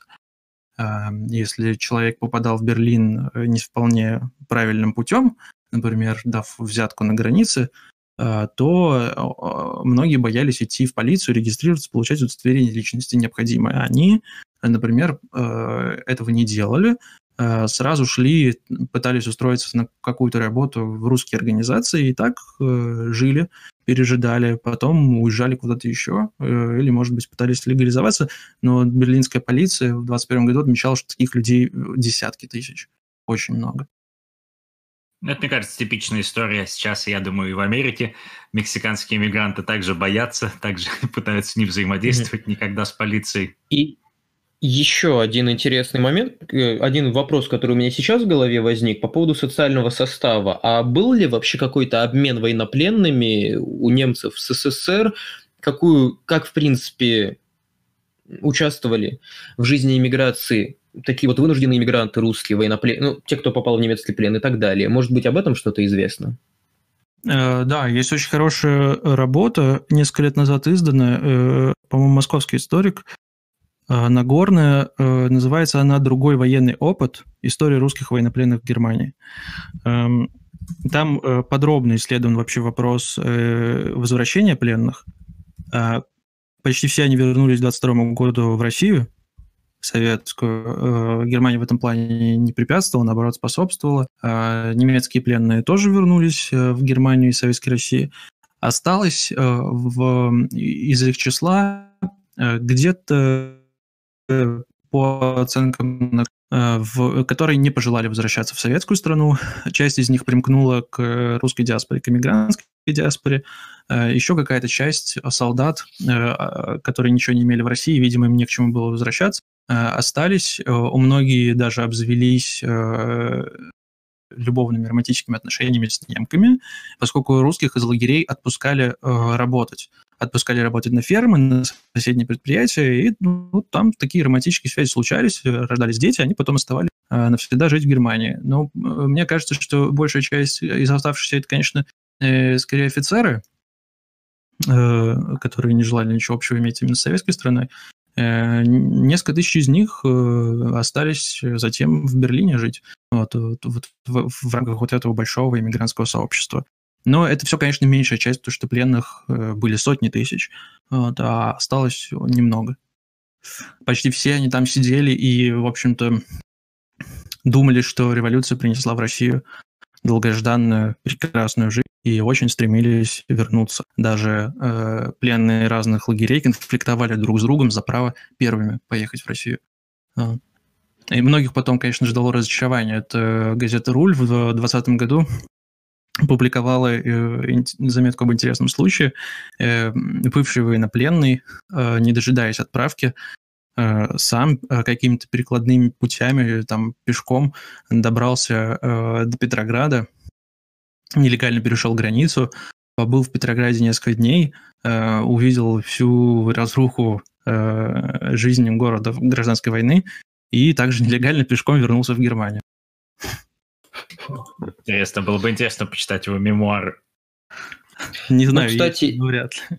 Из, из относительно похожих случаев могу вспомнить, правда, на 25 лет позже, был э, такой довольно известный джазовый музыкант в русском Китае Олег Лунстрем. Он в Харбине выступал, в Шанхае, и они после войны, он и его оркестр, они решили репатриироваться на родину, вернулись через находку в 46 или 47 году, боюсь соврать, но я как-то об этом писал. И вот он вспоминал, что все, кто их видели, смотрели на них как на сумасшедших, потому что многие люди мечтали в обратном направлении проделать путь. И его воспоминания сохранились так как минимум обрывочно. В общем, тоже, если вдруг кому-то интересно почитать, то Олег Лунстрем человека этого звали, довольно известный музыкант. Но будем честны, он сам вернулся из, из, из Китая в Россию или его вынудили? Сам, сам. Сам, он находился в Шанхае, поэтому у него были все, все возможности к тому, чтобы остаться, куда-нибудь уехать. В конце концов, музыканты все-таки, мы к этому еще перейдем, но все-таки люди искусства более лучше, скажем так, некоторых других групп а, относительно часто устраивались, особенно именитые музыканты, именитые писатели, поэтому выбор у него был, и это был его именно сознательный выбор – репатриироваться на родину. Интересно. Как, как в дальнейшем сложилась его судьба? Да, он в итоге не вернулся назад? Назад, в смысле, обратно в Шанхай? Ну, куда угодно. ну да. Кто, кто же его выпустит-то? Ну, мало ли. Он фактически потом стал э, в дальнейшем, ну, можно сказать, э, отцом, дедушкой русского, э, советского джаза. То есть, в принципе, он довольно неплохо жил после репатриации – Насколько, тут боюсь, опять же, соврать, нужно перепроверить, но насколько я помню, он ездил в гастроли, ну, как минимум по соцлагерю, угу. точно, угу. но, по-моему, и на Запад, и, в принципе, оркестр Лунстрима, он, ну, это, это, наверное, самое значимое, что, в принципе, было в советском джазе в 50-е, 60-е. Понял. А, Константин, тогда у меня вот такой вопрос появился. Мы сейчас говорили вот о людях, которые вернулись, и часть из которых уехала потом обратно. А, немножко странный вопрос. А вот а, вы не думали никогда, как бы сами поступили, если бы у вас был такой выбор? Вот если бы вы жили, допустим, в Париже или в Берлине или в Харбине, вот вы бы поехали потом назад ну, на родину, в, там, не знаю, в 20-е, может быть, 30-е, ну, неважно, в, mm-hmm. какое, в, какое время. То есть вы бы вернулись mm-hmm. или нет? Ну, да, я понял. Э, ну, э, я в этом думаю, и я понял, что очень сложно делать э, выбор э, современными знаниями. Э, было много людей, которые решили вернуться, э, рассчитывая на совсем другое, и они имели на это основание. То есть в начале 20-х годов э, многое говорило о том, во всяком случае позволяло полагать, что в скором времени советский режим э, эволюционирует, и ситуация в стране нормализуется. То есть, когда Шульгин приехал в 25 году в СССР тайно, он говорил, что все как было, но похуже, там, имея в виду экономическое положение, но, в принципе, он имел в виду, что жизнь э, налаживается. Э, людям казалось, что новая экономическая политика, она в конечном итоге приведет и к новой политической политике, как ну, не странно это звучит, но имеется в виду, что э, то та жесткость э, государства и его во многом такой репрессивный характер, э, как полагали многие, уйдет. И э, на этой вере, на этой надежде, а многие очень хотели вернуться домой, и э, этой верой питалось возвращенчество. То есть э, люди, э, которые назывались сменовеховцами, э, которые считали, что произошла смена вех, э, что стоит вернуться и помочь России преодолеть разруху и преодолеть все последствия негативной гражданской войны, эм, такие как Ключников, э, например, эм, ехали и верили, что все будет окей. И долгое время даже с ними все было в порядке. Потом, конечно, они очень многие пострадали в 1937-1938 годах.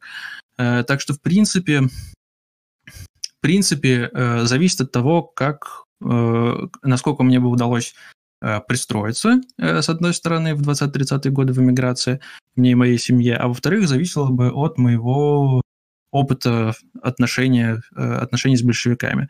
То есть многие настолько пострадали, что они ни под каким предлогом не хотели и не собирались возвращаться в советскую страну, просто ни под каким. Другие действительно над этим думали и часто делали выбор в пользу возвращения. Вернулся там, Андрей Белый, например, вернулся, Илья Эренбург из известных людей вернулся э, гораздо позже, но рано или поздно вернулся Александр Вертинский.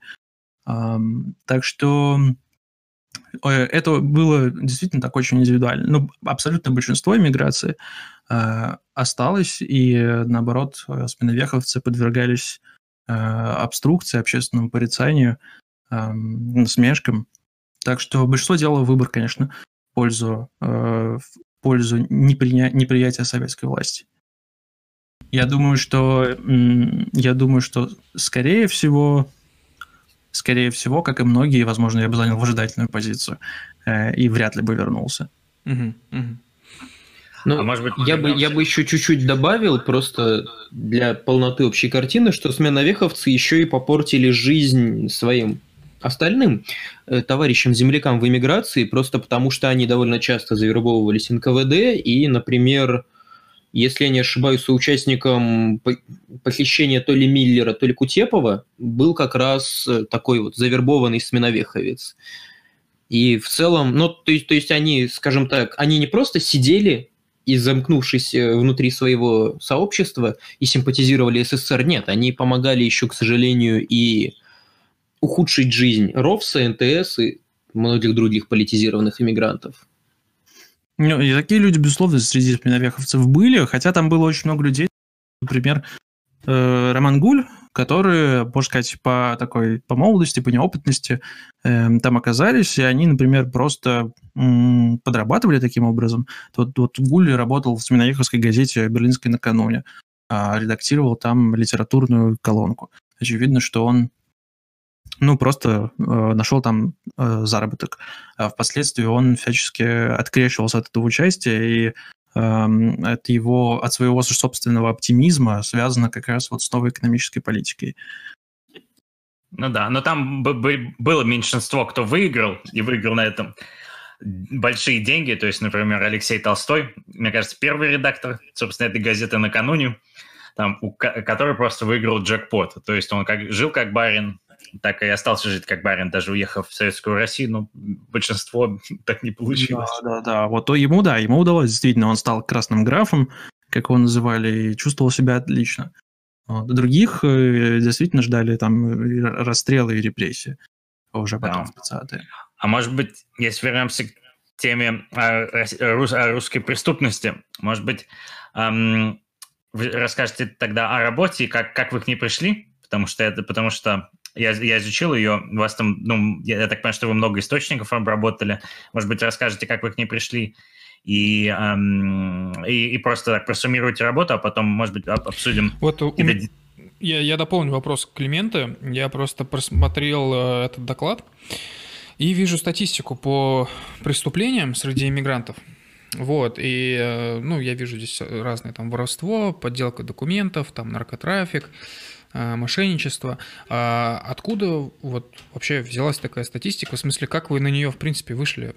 Ну, то есть это, мне кажется, довольно такой большой труд. Угу. Да, вообще статистика как таковой ее не было. Она есть совсем небольшая по преступности во Франции. Но сейчас я еще попозже тогда об этом скажу. По Германии статистики не было, и ее пришлось э, создавать самому, то есть создавать выборку. Э, каким образом я это делал, то есть и ради чего? Э, я э, считаю, что э, преступность, ну, в принципе, это достаточно очевидная идея, она лежит на поверхности, что преступность – это э, хороший индик э, каких-то социальных проблем общества, поскольку основная тема и задача у меня – это проанализировать процессы адаптации и миграции и какие-то, э, ну, просто вообще э, вопросы социальной истории, то преступность, она в данном случае отлично показывает основные проблемы э, русского сообщества, наиболее уязвимые группы, наиболее уязвимые социальные группы, слои, и, и э, показывает какие-то, может быть, характерные особенности сообщества, потому что характер преступности или манера совершения каких-то отдельных преступлений, она тоже может многое сказать о иммигрантском сообществе. В общем, в этом была идея. А дальше э, я понял, что статистики нет, э, и нужно пойти по пути Эм, собирание э, фактов, как там это было у позитивистов. Сначала мы соберем факты, а затем попытаемся их проанализировать. Э, что я взял? Я взял э, мемуар, э, я взял э, там немного писем, в основном мемуары, конечно, из таких э, так называемых э, эго-документов, эго-источников, источников личного происхождения. Я взял э, газеты, э, русские и немецкие газеты, Э, во-первых, были специальные полицейские листки в Берлине, листки разыскиваемых преступников, э, листки пойманных преступников, и они, ну, половина их неплохо сохранилась э, и в библиотеках, и архивах они были, и я их нашел, и стал просматривать, и просто собирал отдельные факты. То же самое я делал с русской ежедневной газетой «Руль», эм, которая на протяжении почти 11 лет публиковала хронику различных событий э, и русской жизни в Берлине. Во всяком случае, все тяжелые преступления они всегда освещали, освещали подробно э, и упоминали о каких-то более легких э, проступках и правонарушениях. Плюс кое-какие есть на этот счет дела в архиве в архиве Берлина, эм, которые остались от судов, ну, судебные материалы. Э, и тоже какое-то количество уголовных дел удалось э, реконструировать по этим документам. В конечном итоге э, всю эту фактологию я свел в одну выборку и проанализировал. Безусловно, безусловно, это малая часть, очевидно, тех правонарушений, которые происходили, но это что-то, почему можно более-менее взвешенно э, судить об этом, что, что, что можно проанализировать численно, проанализировать как-то статистически, Э, и э, какие-то общие черты и тенденции определить. А, во всяком случае, то, что касается насильственных преступлений, точно, потому что они хорошо отражены источниками. Э, их было мало, они были резонансные, о них всегда много. Каких-то мелочах меньше, но тем не менее. Э, вот так я нашел информацию о 172 э, правонарушениях, совершенных в то время, и затем э, я нашел еще несколько, но это было уже после того, как я эту статью написал, и должен сказать, что, в принципе, это количество достаточное, потому что те факты, которые я сейчас открываю для себя после, они никак не нарушают те выводы, которые я сделал на основе изучения вот этих 172 э, преступлений, в которых было замешано 145 человек Э, с 19 по 33 год. Э, и что я выяснил вот э, об основных чертах преступности? Ну, конечно, преобладали две трети всех преступлений – это мошенничество и кража. То есть преступления, очевидно, имеющие под собой такую денежную мотивацию.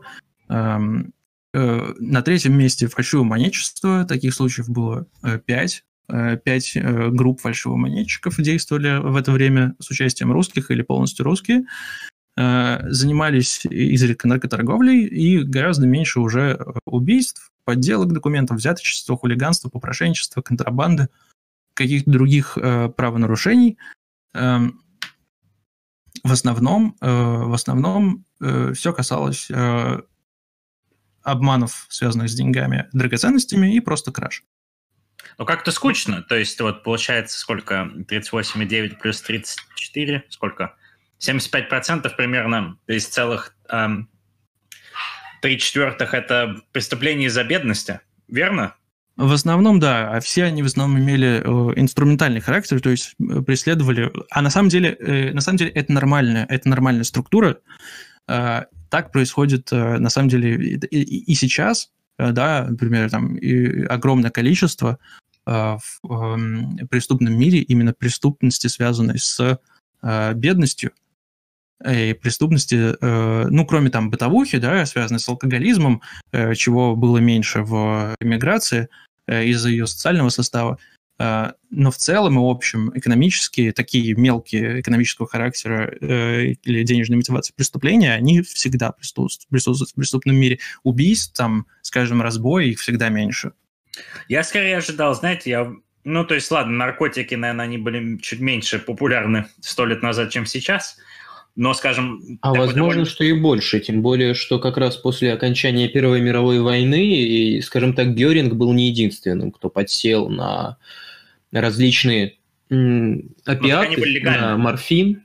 Так они были да, легальны. Да. По, по, ну, ну, то есть не совсем, нет. Я так понимаю, по- по-моему, где-то была книжка смешная немецкая недавно эм, про Гитлер то ли про Гитлера, то ли про просто Германию и наркотики, как раз межвоенную но у нас и там были фотографии, где, где были э, фотографии, как кто-то там покупал на улице у барыг кокаин, из чего я делаю вывод, что кокаин уже в 20-е был нелегален, но, я так понимаю, какие-то вещества, которые сегодня нелегальны, они были Нет, еще легальны. Там было как? Например, э, можно было купить немного кокаина.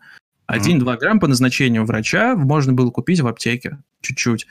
Э, или, э, например, там кокаин входил в состав каких-то других лекарств, э, и он был у аптекарей. Но в масштабах, скажем так, в масштабах кайфа, да, который нужен наркоману, пить было невозможно. Поэтому это уже уходило в как раз криминальный, криминальный мир, криминальную зону, потому что там уже объемы были существеннее. Там уже 10, 20, 50 грамм такими масштабами продавали. Угу. А проституции почему так мало? Э, с проституцией вообще это э, тоже интересный вопрос. Проституции, э, на самом деле, мне не удалось по русскому Берлину найти ни одного прямого подтверждения наличия проституции, вообще такого явления в русском Берлине. С одной стороны, ну, на самом деле, с одной стороны, это объяснимо. Во-первых, женщин было, в принципе, очень мало в эмиграции. То есть там, может быть, процентов 10-15. В основном иммигранты – это мужчины среднего возраста, Э, очень много людей, которые участвовали в белом движении, и э, это ну, совершенно очевидно, э, что очень часто они не имели возможности с собой там взять жен, сестер и так далее. Все их, члены их семей, женские, женские, женская часть оставалась в России. Поэтому женщин, в принципе, немного. Во-вторых, во-вторых, эм, преступный, вот, проституция возникала Э, прежде всего там, где действительно гуманитарная ситуация была очень плохой. Э, в Константинополе, например, и в Шанхае. Э, для Берлина это, очевидно, было не характерно. Все-таки там, да, мы говорим о том, что было много людей, живших бедно, но не так много было людей, которые жили по-настоящему как нищие. Вот. Mm. Эмигранты э, жаловались на свою бедность, но, а, но, но это совершенно, да, ну, не то же самое, Э, что толпы людей, которые побирались на улицу, как в Константинополе. А была ли она нелегальной, кстати? Проституция. Проституция была, отчасти была легальная, отчасти нелегальная. Там вообще интересная ситуация сложилась в Берлине в 20-е годы. Было какое-то количество легальных, э, легальных проституток, они там проверялись, платили налоги и так далее. То есть э, немцы исходили, как сейчас, у них легальные бордели, из того, что да, то, что можно контролировать, э, лучше, чем то, что контролировать нельзя в этом всегда был резон в плане здравоохранения, и в плане налогов и так далее, защиты труда. Но э, это была только малая доля. Большая часть проституток, конечно же, э, находились в нелегальном поле. И, и во всяком случае, э, в, во всяком случае, э, то, что я читал, есть работа, кстати, о проституции в Германии, э, русские там не упоминаются. Эм, видимо, все-таки это, ну, как-то не сложилось, к счастью. Были, есть кое-какие намеки в источниках. Ну, например, там я видел пару, пару объявлений в русских газетах, скажем, кафе Харденберг в Берлине, там элегантные, элегантные дамы э, и всегда там чай и так далее. То есть, э, может быть, это какой-то намек, да, на проституцию, но ничего прямого. Эм, причем такие объявления быстро, э, быстро пропали, поэтому бог его знает. Были какие-то описания э, русских э, девушек, которые вместе с русскими артистами, там, русскими э, балалайчниками, танцорами э, развлекали публику рядом с вокзалами. Э, были ли эти девушки, которых описывают как раскрашенных и легкодоступных проститутками, бог его знает, или они просто заводили толпу и там привлекали народ э, к артистам, собственно, которые собирали потом деньги. Э, непонятно. Э, потом в одном романе я встретил фразу, роман 31 года, Петербург на Виттенберг-плац называется, на немецком языке написан, но написан, очевидно, иммигрантом, э, который э, описывает сцену в русском кафе, эм, и пишет, что сидели со мной рядом три женщины, одна из них э, официантка, другая неопределенной профессии, а третья вполне определенной профессии. То есть очевидно, что речь идет о проституции. С другой стороны, это литература. Эм, то есть, вероятно, я так думаю, вероятно, проституция была, но масштабы ее были, очевидно, незначительны, очень незначительны. А не расскажете о, том, о преступлениях, а, связанных с наркотиками, на, на что, вам, что вам удалось встретить? Я единственное, что сам встретил, когда я читал книгу Орвала uh, «Down and Out in Paris and London», я не знаю, как она по-русски, вот, где он описывает случай, когда он в Париже мыл, мыл тарелки, у него там был, по-моему, друг Борис, с которым они там, эм, да, с которыми они работали посудомой, э, посудомойщиками. Там была какая-то история про то, как русский еврей в Париже собирал, значит, со всех деньги, чтобы отправить какую-то партию кокаина из Парижа в Лондон. Собрал он деньги, с других каких-то бандитов, и потом испарился, сам кинул этих бандитов и был таков. Вот это единственное, что, на что я натыкался. Еще есть такой персонаж, как же его зовут? Ой, забыл, забыл, как его зовут, помню книгу его, «Аполлон Безобразов». А Борис Поплавский, вот. Он, по-моему, как раз-таки скончался от передоза, там, героином, что ли.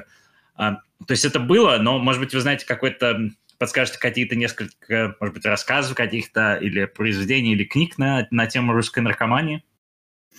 А, вот э, по наркомании э, произведений художественных нету. Э, есть факты. Мы точно знаем, что некоторые люди были кокаинистами. И мы точно знаем, что в богеме, в богемной среде, в среде артистов, театров русских, каких-то кабаре, ну, каких-то развлекательных заведений ночных, безусловно, э, безусловно, были наркоманы. И пользовался спросом, прежде всего, как раз кокаин. Кокаин это был такой модный наркотик 20-х годов. Э, Причем не только среди русских, вообще среди европейцев и американцев, по-моему, тоже. Поставлялся он в большом количестве из, из Китая и поставлялся из аптек, где, конечно, тоже мухлевали со всем этим, зарабатывали деньги. Э, мне удалось найти несколько э, дел, связанных с наркоторговлей, э, и только одно из них большого масштаба. Одно небольшое. Участвовали в нем несколько русских офицеров, которые нормальную работу не, не хотели искать себе, типа там официантов или, скажем, сельскохозяйственных работников или там набивщиков папирос, в основном перебивались какими-то случайными заработками, которые, очевидно, укладывались в их понимание о том, на какой работе должен работать русский офицер. Поэтому они сидели без денег, э, они играли в карты э, и периодически какими-то сомнительными сделками перебивались. Вот их поймали в 26 году, поймал, э, поймал, поймал берлинская полиция, и дело расследовал э, полицай-комиссар э, э, Нёба. Он впоследствии, по-моему, участвовал в... Э, он участвовал в заговоре э, Штауфенберга, поддержал его в 1944 году.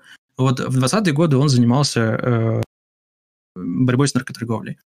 И вот э, э этот комиссар Неба как раз писал, что эти русские э, эмигранты, они э, бедствуют, очевидно, и пытаются заработать какими-то азартными играми, э, не хотят по-настоящему работать, а, и поэтому они вот э, попытались продать кокаин. Речь шла, то есть, о небольшом объеме, 250 грамм. Идея всей этой группы, всей этой организации была в том, чтобы вместе собрать там средства на кокаин и э, отправить 250 грамм на продажу в Париж, где можно было в Париже в военных кругах выручить за него больше, чем, соответственно, он стоил э, в Берлине. Вот на этом они и попались. Очевидно, они это делали не так уж часто э, или только начинали, потому что поймали их легко. Э, судя по материалам допросов, э, как-то себя оправдать или как-то себя держать правильно в такой ситуации они не умели. То есть в криминальный мир они попали случайным образом. Э, для них это было что-то такое незначительное. Э, и посадили их ненадолго. Там 3-4 месяца они отсидели и вышли. Э, в, дальнейшем не попадались. Вот такой факт, например. Или эм, другой. Тоже, по-моему, в 27 году группа коммерсантов там были и русские, там были и евреи, и даже один э, перс, который когда-то жил э, в Москве. Они попались на действительно крупных партиях. Они закупали и героин, и кокаин, и морфин, и разные другие вещества, и распространяли их прям в оптовых масштабах. Поймать удалось не всех, и наказать тоже удалось не всех. Вот. И, и э, об этом деле, конечно, э, фактов в итоге немного, потому что, судя по всему, группа организована была хорошо, и они э, сумели э, не то взятками, не то еще какими-то ухищрениями уйти от ответственности и просто сбежать из Германии. Вот таким образом. Интересно. А вот, на преступности, я, эм, я читаю про храбинскую иммиграцию, особенно про 30-е, а, читал я не, уже не помню, чьи это по-моему, это была критика как раз Радзаевского и критика вот этих русских фашистов, и там делался такой тезис, конечно, он делался немножко предвзято, что, мол, да это были бандиты, а, то, что никакая это была не политическая организация, а просто это они там за, занимались убийствами, грабеж, грабежами. А я критика правда... чья? Советская или иммигрантская? Мне кажется, что это вообще какой-то там американский еврей с русской фамилией там писал, угу. писал об этом. Um, и я сначала подумал, да нет, ну, наверное, ему просто не нравятся там те русские иммигранты из, Хар, из Харбина, потому что они были фашистами, а с другой стороны, я вот пред, я эм, почесал репу и понял, что правый сектор какой-нибудь мне очень напоминает а, то, чем могли бы заниматься вот эти русские фашисты из, из Харбина. То есть, ну, впол, я вполне могу представить такую спайку и криминала, и политики, и такой честной задиалогизированности – вот что-то подобное было. Я посмотрел, у вас написано вот в вашей таблице по мотивам, что political struggle, там три, эм, три, три из 145 эм, случаев мотива, то есть там совсем, совершенно незначительно, 2%. Да, может быть, профлексировать на, и на вот эту идею. Прошу, а, прошу прощения, да. только, может быть, я хочу просто чуть-чуть дополнить вопрос. Может быть, вы сперва чуть подробнее расскажете об организованной преступности. Все-таки, насколько я понимаю, ее было мало, но, возможно, она была. И потом как раз будет логичный переход к вопросу Климента. Э, да, организованной преступности, э, как мы ее представляем себе обычно, э, не было. То есть организованная преступность – это значит, сообщество, которое занимается преступлениями систематически. Таких, таких было, очевидно, немного. Они, как правило, были небольшими, то есть там 2-3 человека, которые, например, занимались домовыми кражами. А, или а, э, занимались фальшивым монетничеством. Например, э, в, 20, в начале 20-х годов там художник Иван Мясоедов, а, он когда-то работал э, в монетном дворе, и он решил этим заработать, поделал фунты стерлингов. Очень известный художник, кстати, красивые картины, но вот, как, вот он решил как-то этим заняться.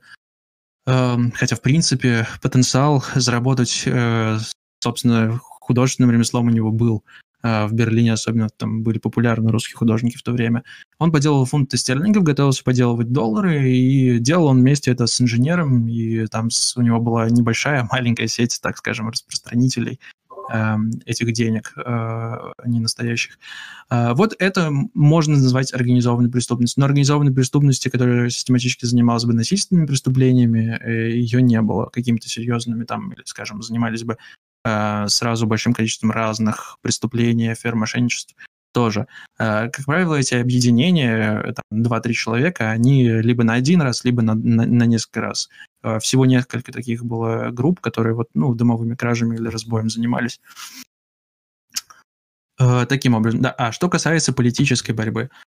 Э, ну, не совсем, может быть, вот и политической, то есть ведь часто действительно нужно каким-то, ну, вот, скажем, еще я читал про там китайских антикоммунистов 60-х, там, 70-х годов, и опять же, то есть им приходилось зарабатывать деньги на их политическую борьбу преступлениями. Я вот думаю, может быть, есть вот было что-то подобное, может быть, не только Ты... белые мигранты, может быть, еще и были красные. А, Ты, наверное, про торговлю героином, да? У них в Мьянме вроде бы были отряды. Ну, это как пример, да, да, да. Угу. Нет, в, в Берлине такого э, не было, э, вообще в Германии такого не было. Э, здесь политическая борьба и вообще вот в Европе политическая борьба и политически мотивированные преступления – это, как правило, акты политической мести. То есть, например, убийство Воровского в Швейцарии в 23 году бывшим белогвардейцем Марисом Конраде. То есть это был акт мести вообще советской системе. И его даже суд присяжных оправдал. Или, например, э, убийство в 26 году в Париже Петлюра. Его убил э, еврей, отомстив таким образом за еврейские погромы. То есть это политически мотивированное преступление. Э, убийство Набокова еще, например. Да, убийство Набокова 28 февраля 22 года в Берлине. Ну, собирались убить, это тоже акт политической мести, безусловно, политического терроризма, собирались убить Павла Николаевича Милюкова, Эм, два монархиста, э, Шабельский Борг и Сергей Таборицкий, они считали, что Милюков виновен в э, февральской революции, виновен в том, что он создал предпосылки для большевистского переворота и захвата власти э, жидобольшевиками, как эти правые радикальные монархисты их называли. А, э, безусловно, акт политической мести, просто пуля попала не в того человека, во Владимира Дмитриевича Набоку. Но они, кстати, и его не особо жалели, поскольку он тоже был э, либералом и, и в общем-то, другом э, Милюкова.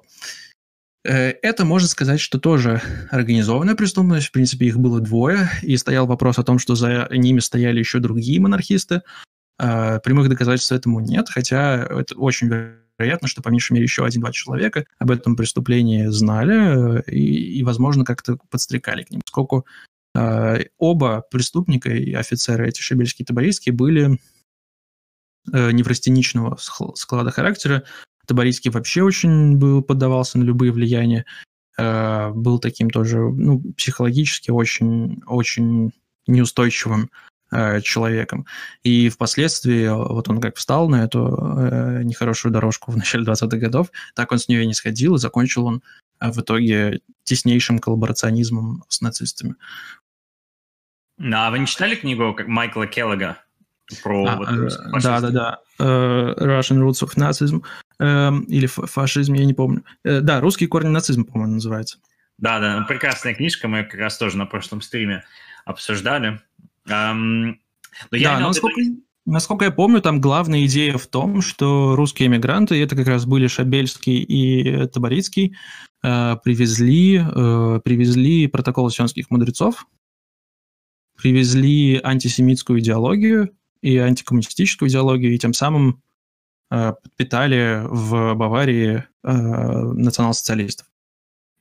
Ну, типа того. Ну, я, если честно, несложно... Ну, то есть нет, мне, мне кажется, все-таки там корни были там эм, в Германии свои, но, мне кажется, там белый, э, белый, прошедший, белый там офицер, прошедший гражданскую войну, ну, ему сложно не, не было не стать фашистом. То есть, ну, мне, мне кажется, меньшинство было тех, кто был либерально настроен из белых. Угу. Нет, безусловно, очень много было людей, которые были близки безусловно. И, ну, но это не делает их преступниками, да, но, в принципе, симпатизантов э, и Муссолини, э, и Гитлеру, особенно там до начала Второй мировой войны, было среди русской миграции достаточно большое количество, которое, конечно, привлекал прежде всего антикоммунизм и антисемитизм, особенно э, правых монархистов.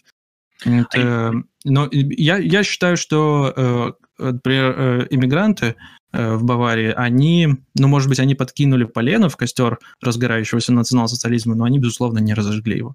Ну, я согласен с вами. А как считаете, а почему тогда они все-таки было движение из Германии после 1933 года, если вроде как пришел правильный режим?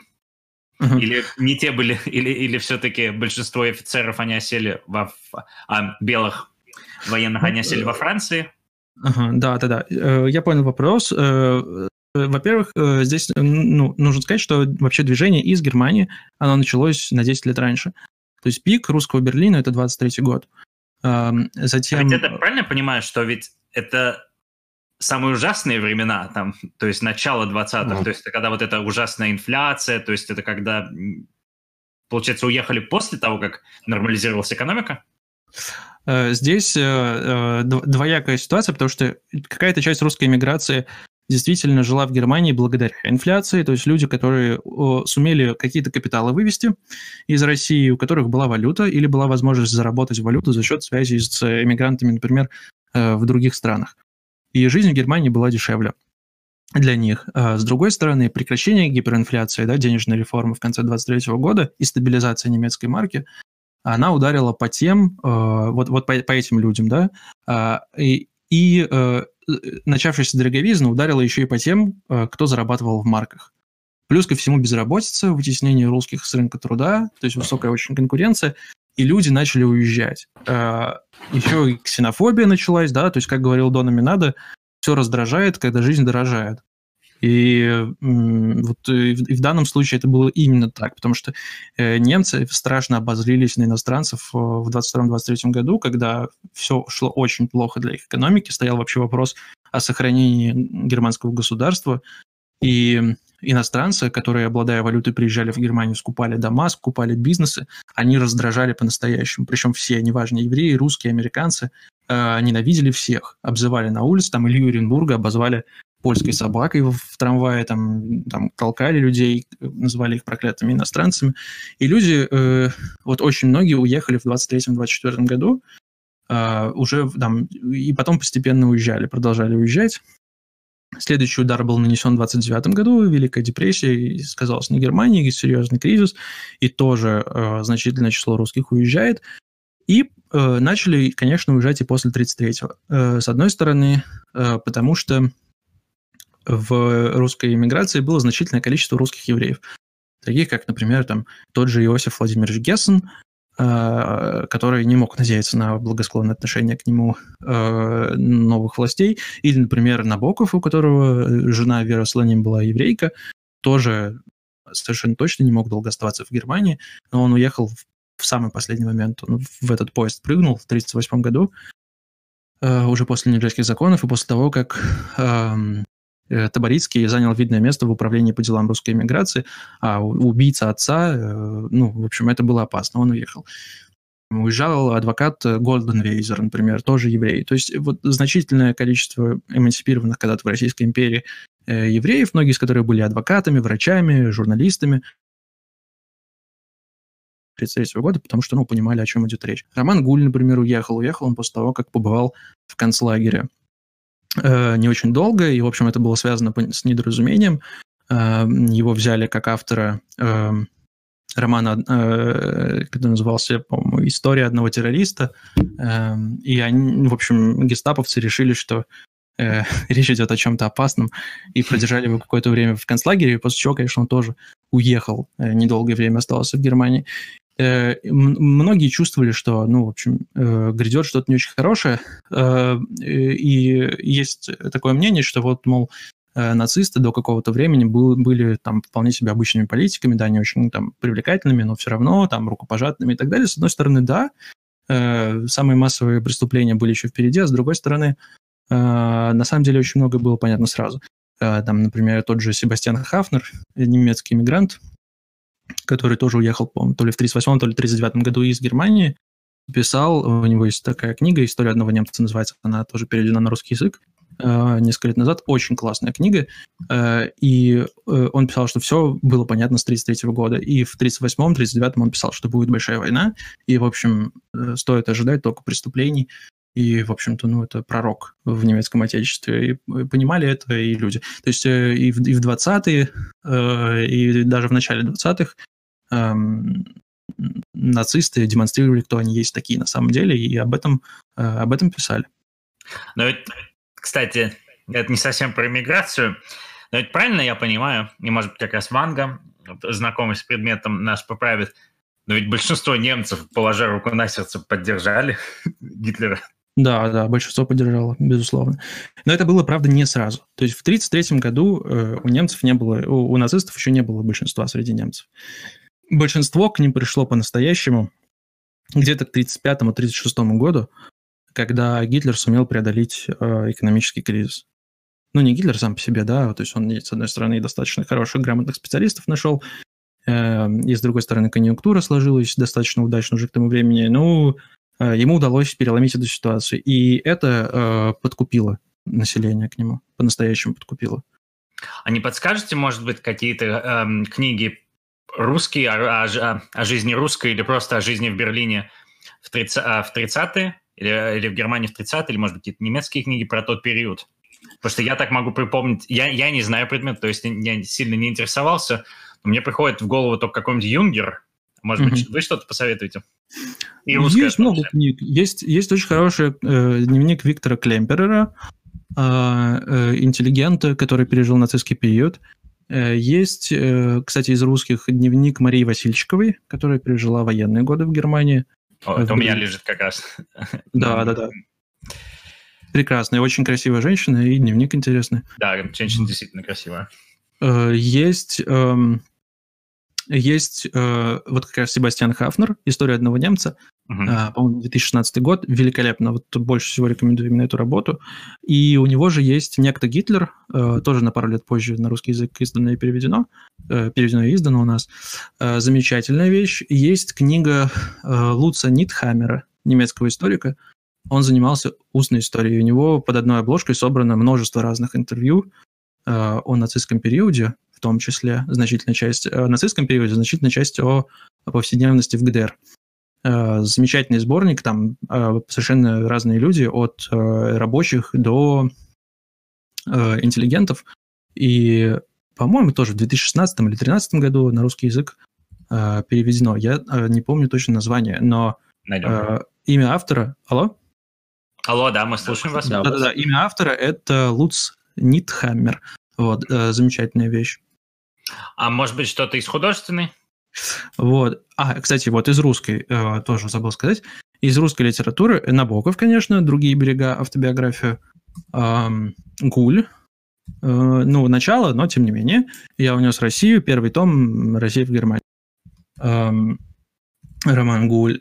Э, и, конечно, отчасти э, Иосиф Гессен тоже. «Годы изгнания», мемуары, написанные в Париже в 1938 году. Э, Гессен – тоже, э, тоже очень активно в, общественной жизни русской миграции э, принимал участие и э, был полностью в теме, очень информированный человек, так что его мемуары и по 20-м, и по началу 30-х э, э, отличный материал. Э, из художественной. Из художественной. Ну ничего, ну, я просто думал, что, может быть, есть что-то такое. Потому что я, ну, то есть я могу себе точно представить белых иммигрантов, в котором было, которым как мана небесная был приход нацистов. Я думал, может быть, какие-то, ну да, сюжеты того периода, хотя, наверное, все-таки офицеры, которые этому радовались, они вряд ли занимались писательством, они, скорее всего, пытались занять какие-то административные посты или заниматься, наверное, политикой. Ну да, то есть таких работ... Э, есть одна работа э, писателя второй волны Евгения Гагарина. О, интересно. Э, называется она «Возвращение Корнета». Угу. Сюжет ее основан э, на том, э, ну, в общем, на судьбе некоторых русских офицеров, которые становились переводчиками вермахта. Вот он как переводчик поехал, главный персонаж этой книги. Судя по всему, сам Гагарин не был в СССР, это не автобиография, это именно художественная литература. Но довольно интересная работа с одной стороны, она показывает там, мотивацию коллаборационистов из числа иммигрантов, которые ехали в Россию, с другой стороны, она показывает их разочарование, которое их постигло, когда они там оказались. То есть были такие переводчики, которые оказались, оказались в России, и они в итоге, ну, заканчивали жизнь самоубийством. Потому что понимали, что, ну, в общем, они совершили ошибку, поставив на нацистов. Mm.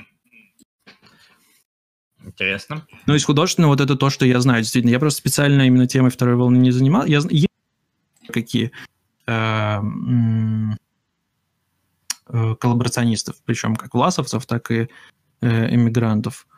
но художественный, художественный, пожалуй, вот кроме Гагарина я так ничего на вскидку не могу вспомнить. Нет проблем. Тогда, а, раз, уж, раз уж мы завели эту тему, может быть, вы сможете подсказать еще что-то из кинематографа, где ли, либо снятого в Веймарской республике, как Метрополис, например, легендарный, либо, может быть, что-то отражающее быт и, в принципе, снятое о Веймарской республике, как Вавилон Берлин и вот что-то подобное, где можно вообще посмотреть на то, как и чем жила Э, Германия той поры. Я, например, сходу так могу еще вспомнить э, сериал канадский про Дитлера, как-то Дитлер Восхождение. Дорога... Да, восхождение. Но он, да, ужасный отвратитель... фильм. он отвратительный, да, и там неточность на неточности. Просто я никогда особой биографией Гитлера не интересовался, и то за голову хватался. Э, вот, кстати, по Гитлеру ни одного хорошего фильма Э, я вообще не знаю, э, особенно от 30-х. А, и более или менее, э, более или менее отвечает источникам, во всяком случае, фильм «Бункер». Он, во всяком случае, полагается на мемуары Траудель Юнге, секретарши Гитлера. Но это уже, конечно, такие самые последние дни. И, ну, там тоже есть свои огрехи в этом фильме. Эм, из иммигрантского... По да, по Веймерской. Ну, э, был иммигрантский кинематограф, но его вообще днем с огнем не сыщешь. То есть какие-то ленты есть в, э, в берлинских архивах, э, но вот я до них тоже еще не добрался. Это история кинематографа, очень узкая вещь. И еще много было немых фильмов, не очень, ну, таких даже странноватых в чем-то, потому что там, например, половина актеров были немцы, они играли русских, ну, и, в общем, они не очень, не очень подробные, то есть там какие-то серии образов на 15-20 минут, и все. Каких-то таких интересных действительно фильмов э, художественных не, я не знаю на эту тему.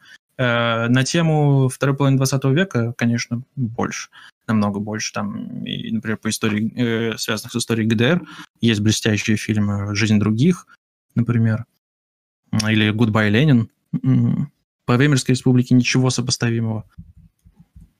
То есть даже, даже снятое сегодня, но про Веймарскую республику, такого тоже мало, я правильно понимаю? Ну, во всяком случае, вот мне не довелось видеть чего-то тогда такого выдающегося. Я, я думаю, что, наверное, есть. Наверное, есть.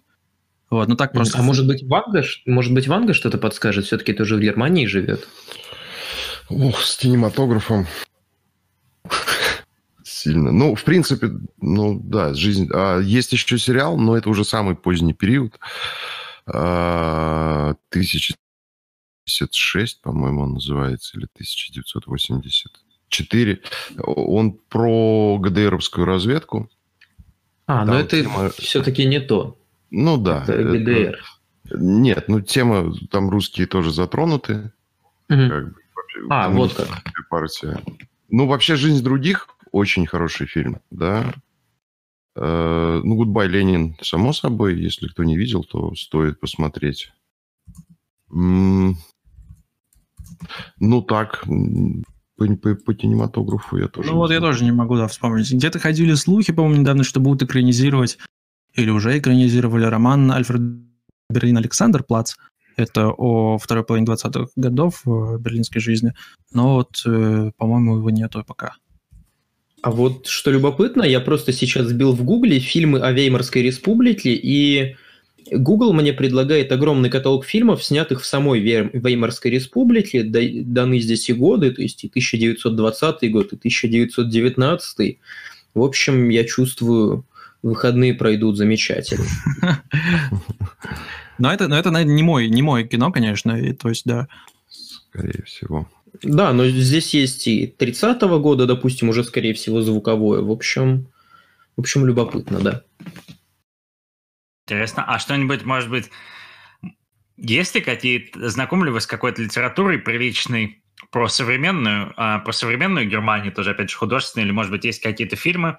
В прошлый раз наш гость Кирилл Каменец, он порекомендовал писателя Владимира Каминера. Mm-hmm его книжку, по-моему, «Руссен Диско». «Руссен Диско», да, Владимир Каминер, а, чрезвычайно популярный писатель, самый популярный писатель э, из русских, и, наверное, даже и в среди немецких занимает, э, ну, скажем так, немецкоязычных занимает очень видное место. Э, немцы, по-моему, там за поем читают эти рассказы, очень такие с юмором. А, ну вот я тоже ничего, кроме Каминера, не вспомню. Mm-hmm. Из современного. Он такой, по-моему, вот один уникальный. Но он настоящая звезда в этом плане. У него несколько книг, и все, все успешны. Хотя, конечно, русские все, все да. бестселлеры. Он красавец. А фильм какой-нибудь, а фильм какой-нибудь или нет ничего, нет ни, ни одного фильма про русскую Германию современную? Про есть документальные фильмы, документальные фильмы есть. А, а, о русских немцах есть несколько документальных фильмов разных немецких телеканалов, я видел. Есть э, о русских Шарлоттенбурге э, современных, вот как раз, которые там в русские магазины ходят, и э, там в русские кафе, и разные русские заведения. О них есть художественного, тоже не припомню. Ну, художественные есть, но они такого качества. То есть есть не помню, как называется точно, но потом напишу сериал небольшой. Показывали, по-моему, по CDF. Но он вообще о иммиграции в... Да, то есть как они обустраивают... Об интеграции, скажем так. Там э, показано там, которая поет где-то там в, в, в караоке э, песню про калинку-малинку. Ну, в конце она умирает. Вот. Такой открою спойлер. Ну, он дубовый немного.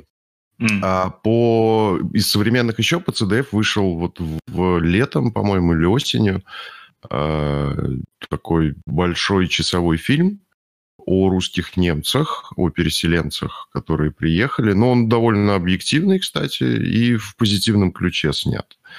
То есть CDF в этом вопросе... Ну, понятно, что со своей точки зрения показали, но как бы интересно посмотреть, если кто интересуется. А вы кто-нибудь смотрели фильм «Больше Бена»? Mm-hmm. Да, я, см- я смотрел. А, а остальные? Нет? Нет. Нет, я, даже просто... не смотрел.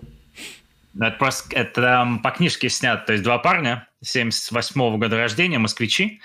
Они в конце 90-х поехали в Лондон ну и там рассказывается про их приключения, как они там работали нелегалами, торчали там на героине имейте. Ну, в общем, веселились. Им там было как раз там 23-24 года.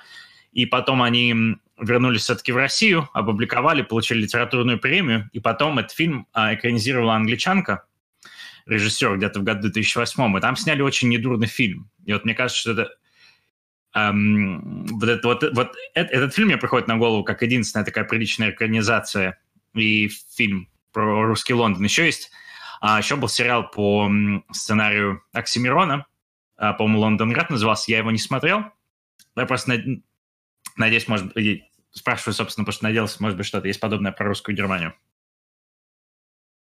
И всем вам Нет. рекомендую посмотреть больше Бена. Там от, отличная киношка, то есть там снято, а, несмотря на то, что это снято англичанкой, там теп тепло она передала то, как там как русские, как русские видят Лондон, как русские видят эм, англичан такими роботами, как русские там называют э, недочеловеками, эм, всех там всех, всех окружающих их а там нацменов, и потом оказывается, что единственный, кто с ними хотят дружить, это и есть те самые нацмены.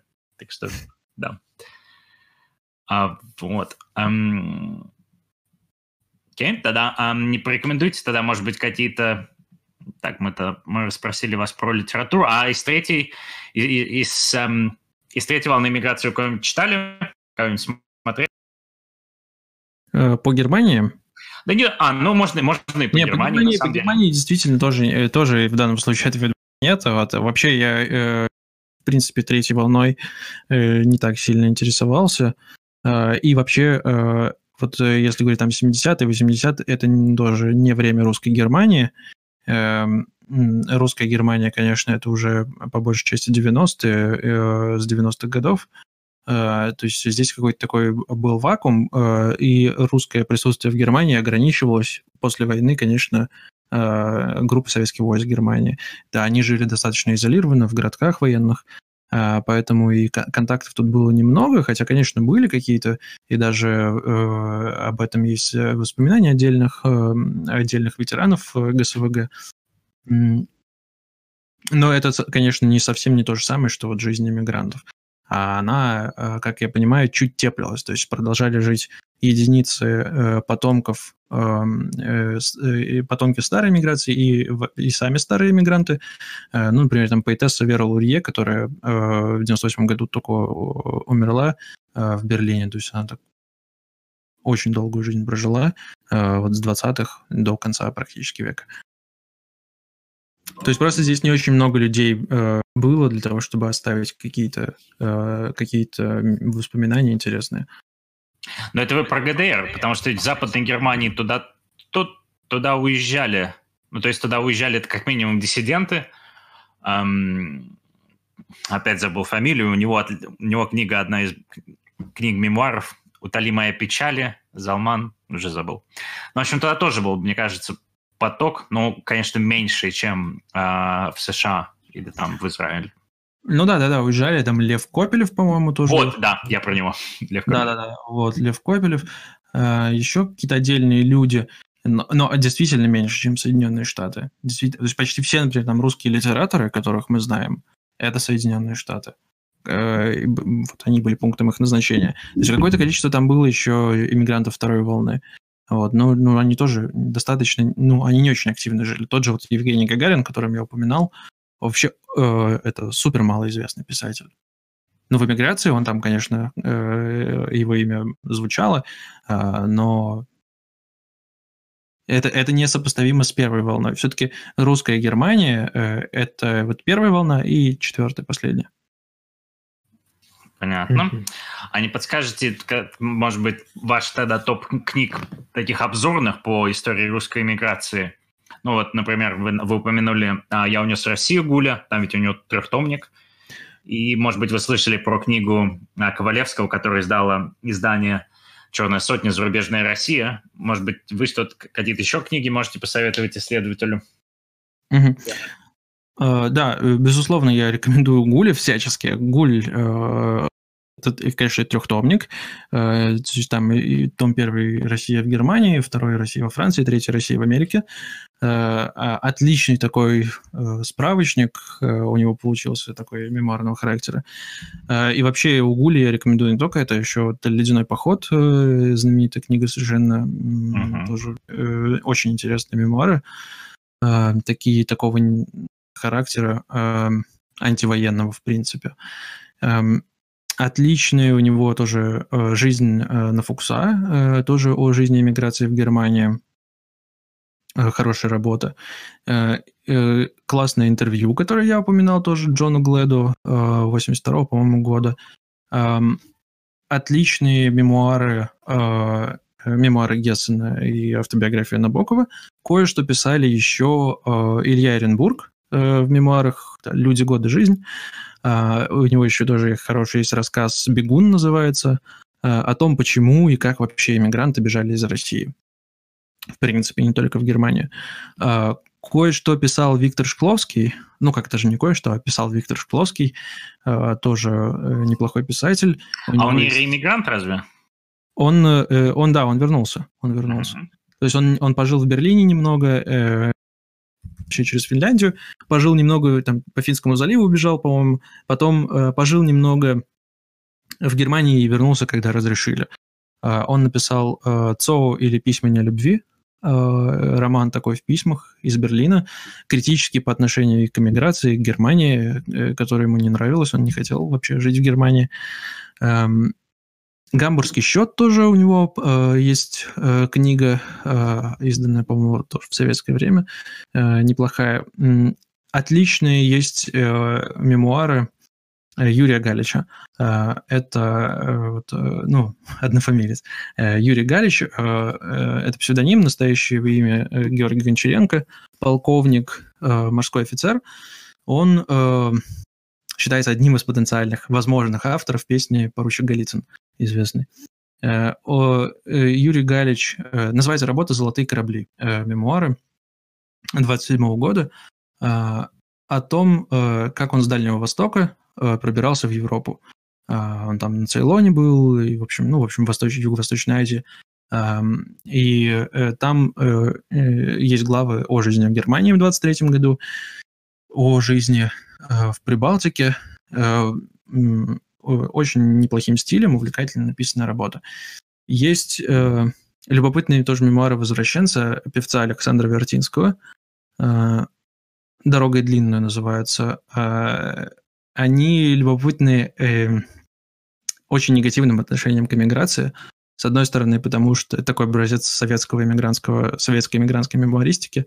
С одной стороны, по понятным причинам, с другой стороны, от источников, которые нельзя обойти вниманием, ходили, исходили упорные слухи, что Вертинский вообще был в эмиграции, стал э, чуть ли не полковником КГБ.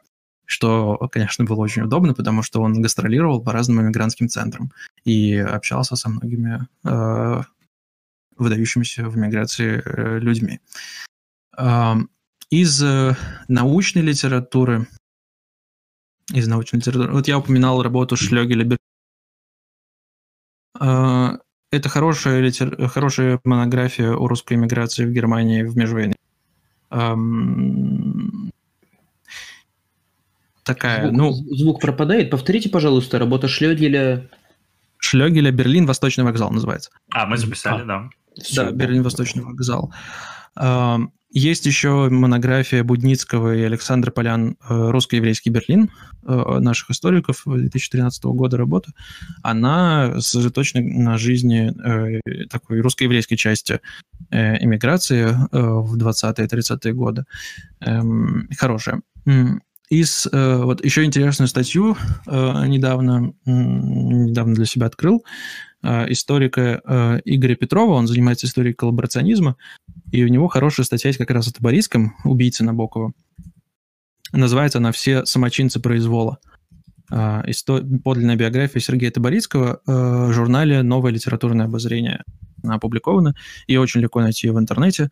Интересно, хорошо показывает, э, какие люди стояли в русском национал-социалистическом лагере в 30-е годы. То есть там не только Таборийском, такая большая, пространная и на масштабных, масштабном корпусе источников основанная статья. А он был разве главный? Я, мне, мне почему-то, когда слышу фамилию Таборицкий, всегда приходит на ум вторая, это Бескупский. Они же а, оба были, по-моему... Э, да, причем формально главным был Бескупский. Угу. Но, э, но, судя по всему, у Таборицкого была, э, была, была ну, серьезная роль, и, возможно, в какой-то момент он стал даже неформальным лидером а, всей этой иммигрантской гестаповщины, Э, во второй половине 30-х годов, э, и он возглавлял Национальную организацию русской молодежи. Э, ну, в общем, занимался он, по сути, доносительством. То есть они занимались тем, что писали отчеты в гестапо о благонадежности или неблагонадежности отдельных русских иммигрантов. Вот к этому сводилась их деятельность преимущественно. Mm. Они читали эм, Петра Краснова. Um, господи, как называется? Дуглавый орел, да? Ну, не только, там же у него, он, он же на самом деле автор там 20 или 30 книг, то есть там он довольно... Но я читал, я, я читал тоже о двух глав орла Красному знамени. Мне, если честно да, да, говоря, да. мне понравилось. Не, но он, безусловно, не лишен таланта как, э, как писатель и тоже интересен. И, э, ну, э, чтобы панораму, чтобы панораму такой иммигрантской жизни дать, и там революционный, эм, наверное, я бы порекомендовал из такого масштабного чтения, наверное, архив русской революции, вот скорее, чем Краснова, потому что там э, собрано большое количество э, разных авторов и разного очень опыта, записанного по свежим следам в начале 20-х годов, и все это издавалось э, Гессеном и издательством «Слово» в Берлине, там 22 тома. Mm. А это разве не эсеров? Они, они были не? Это, нет, это именно иммигрантское издание. Э, до середины 30-х, по-моему, оно издавалось, или до начала 30-х. Очень, да. э, очень масштабное, масштабное. И вот вообще без нее точно не обойтись, если интересно именно о революции, гражданской войне и иммиграции что-то. И прошу прощения, что я вклиниваюсь и так резко меняю тему, но я просто очень боюсь, что мы не успеем обсудить эти вопросы. Может быть, вы сможете так по памяти э, рассказать о каких-то самых громких, самых интересных уголовных делах с участием русских иммигрантов, ну, либо, может быть, самых нелепых каких-то, в общем, запоминающихся. А, да, нелепости, конечно, э, нелепости, конечно, хватало. А, а, но самый скандальный случай, э, самый скандальный случай, это, конечно, э, после убийства Набокова, это э, случай Сергея Александра, Александра Зубкова, эмигранта молодого, 27-летнего, который умудрился влюбить в себя сестру бывшего кайзера Вильгельма II, принцессу Викторию Шамбург-Липпе, а, богатую женщину э, в возрасте, ей было уже 61 год, она 10 лет была вдовой, и жила в своем дворце в Бонне.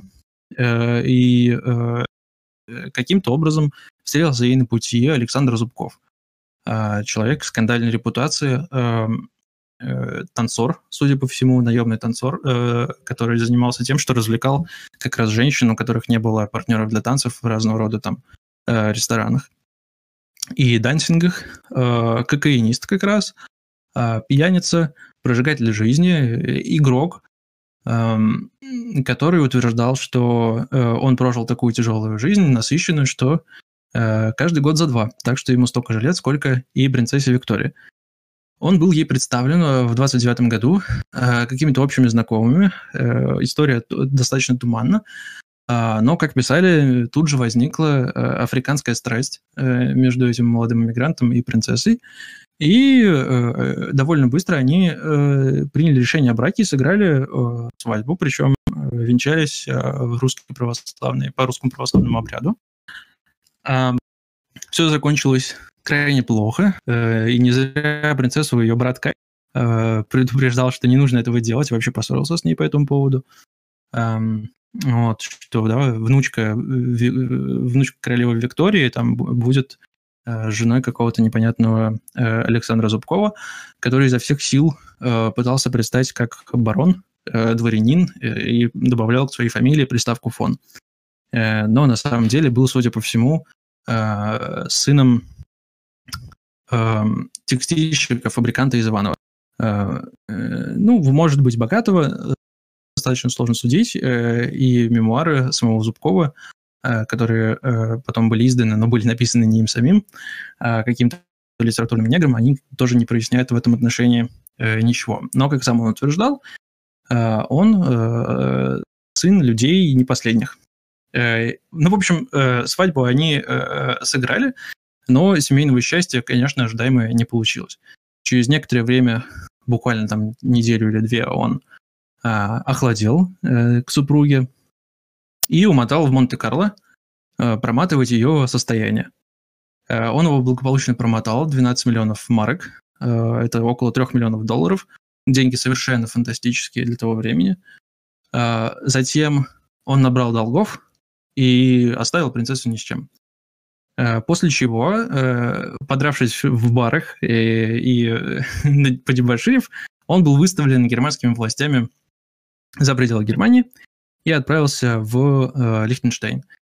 Э, принцесса, которая через некоторое время умерла, э, заложив все и продав все, и, и э, завершая свои дни в одном из бонских отелей, до последнего, э, до последнего считала, что э, произошло какое-то недоразумение и несчастье, и высказывалась об Александре Зубкове сочувственно.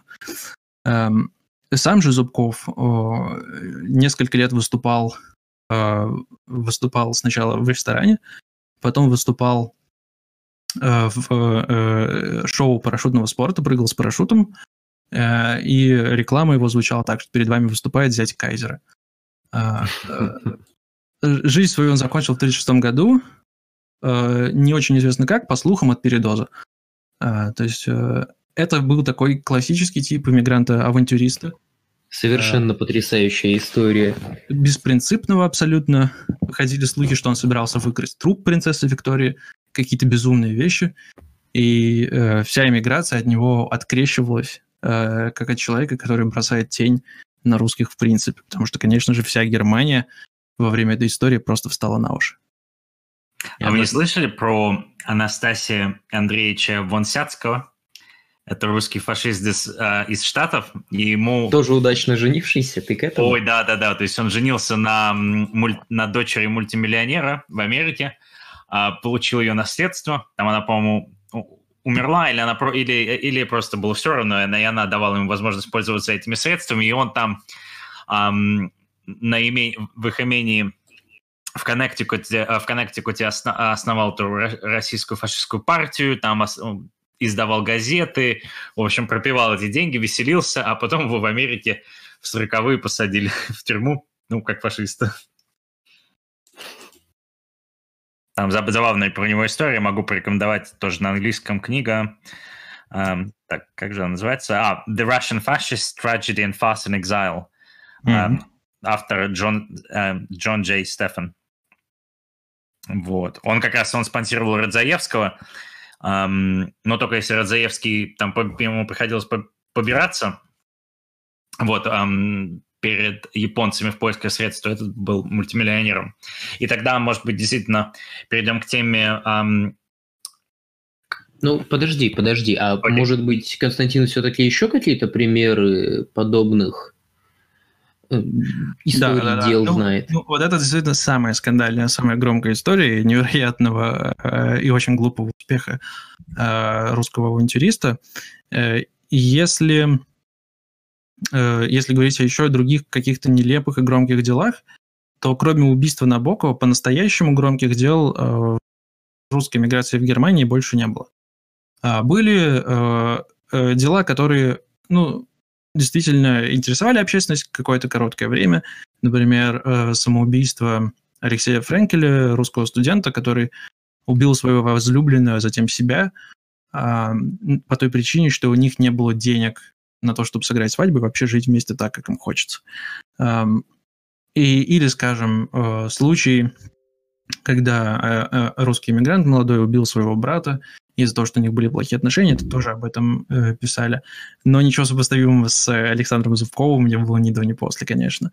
По уровню нелепости, абсурдности и скандальности. Угу.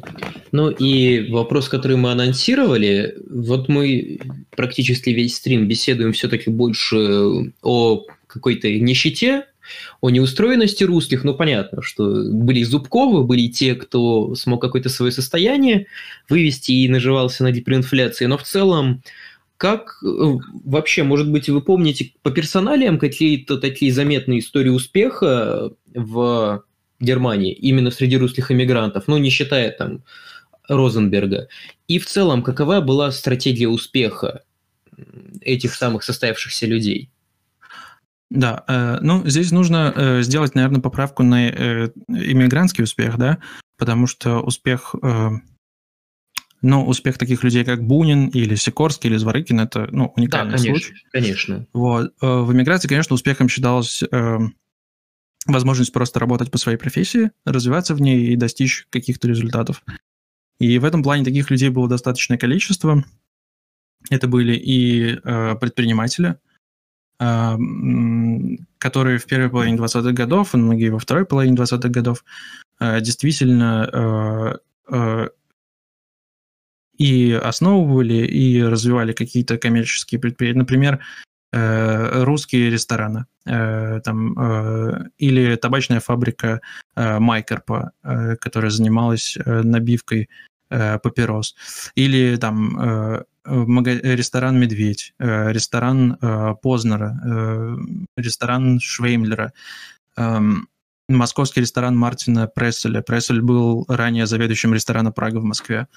А, или винный ресторан Александра Менца, он тоже занимался этим в России. А, то есть были люди, которые сумели найти, привлечь капитал и заниматься тем, а, что они умели, чем они занимались в России. Тот же Иосиф Гессен.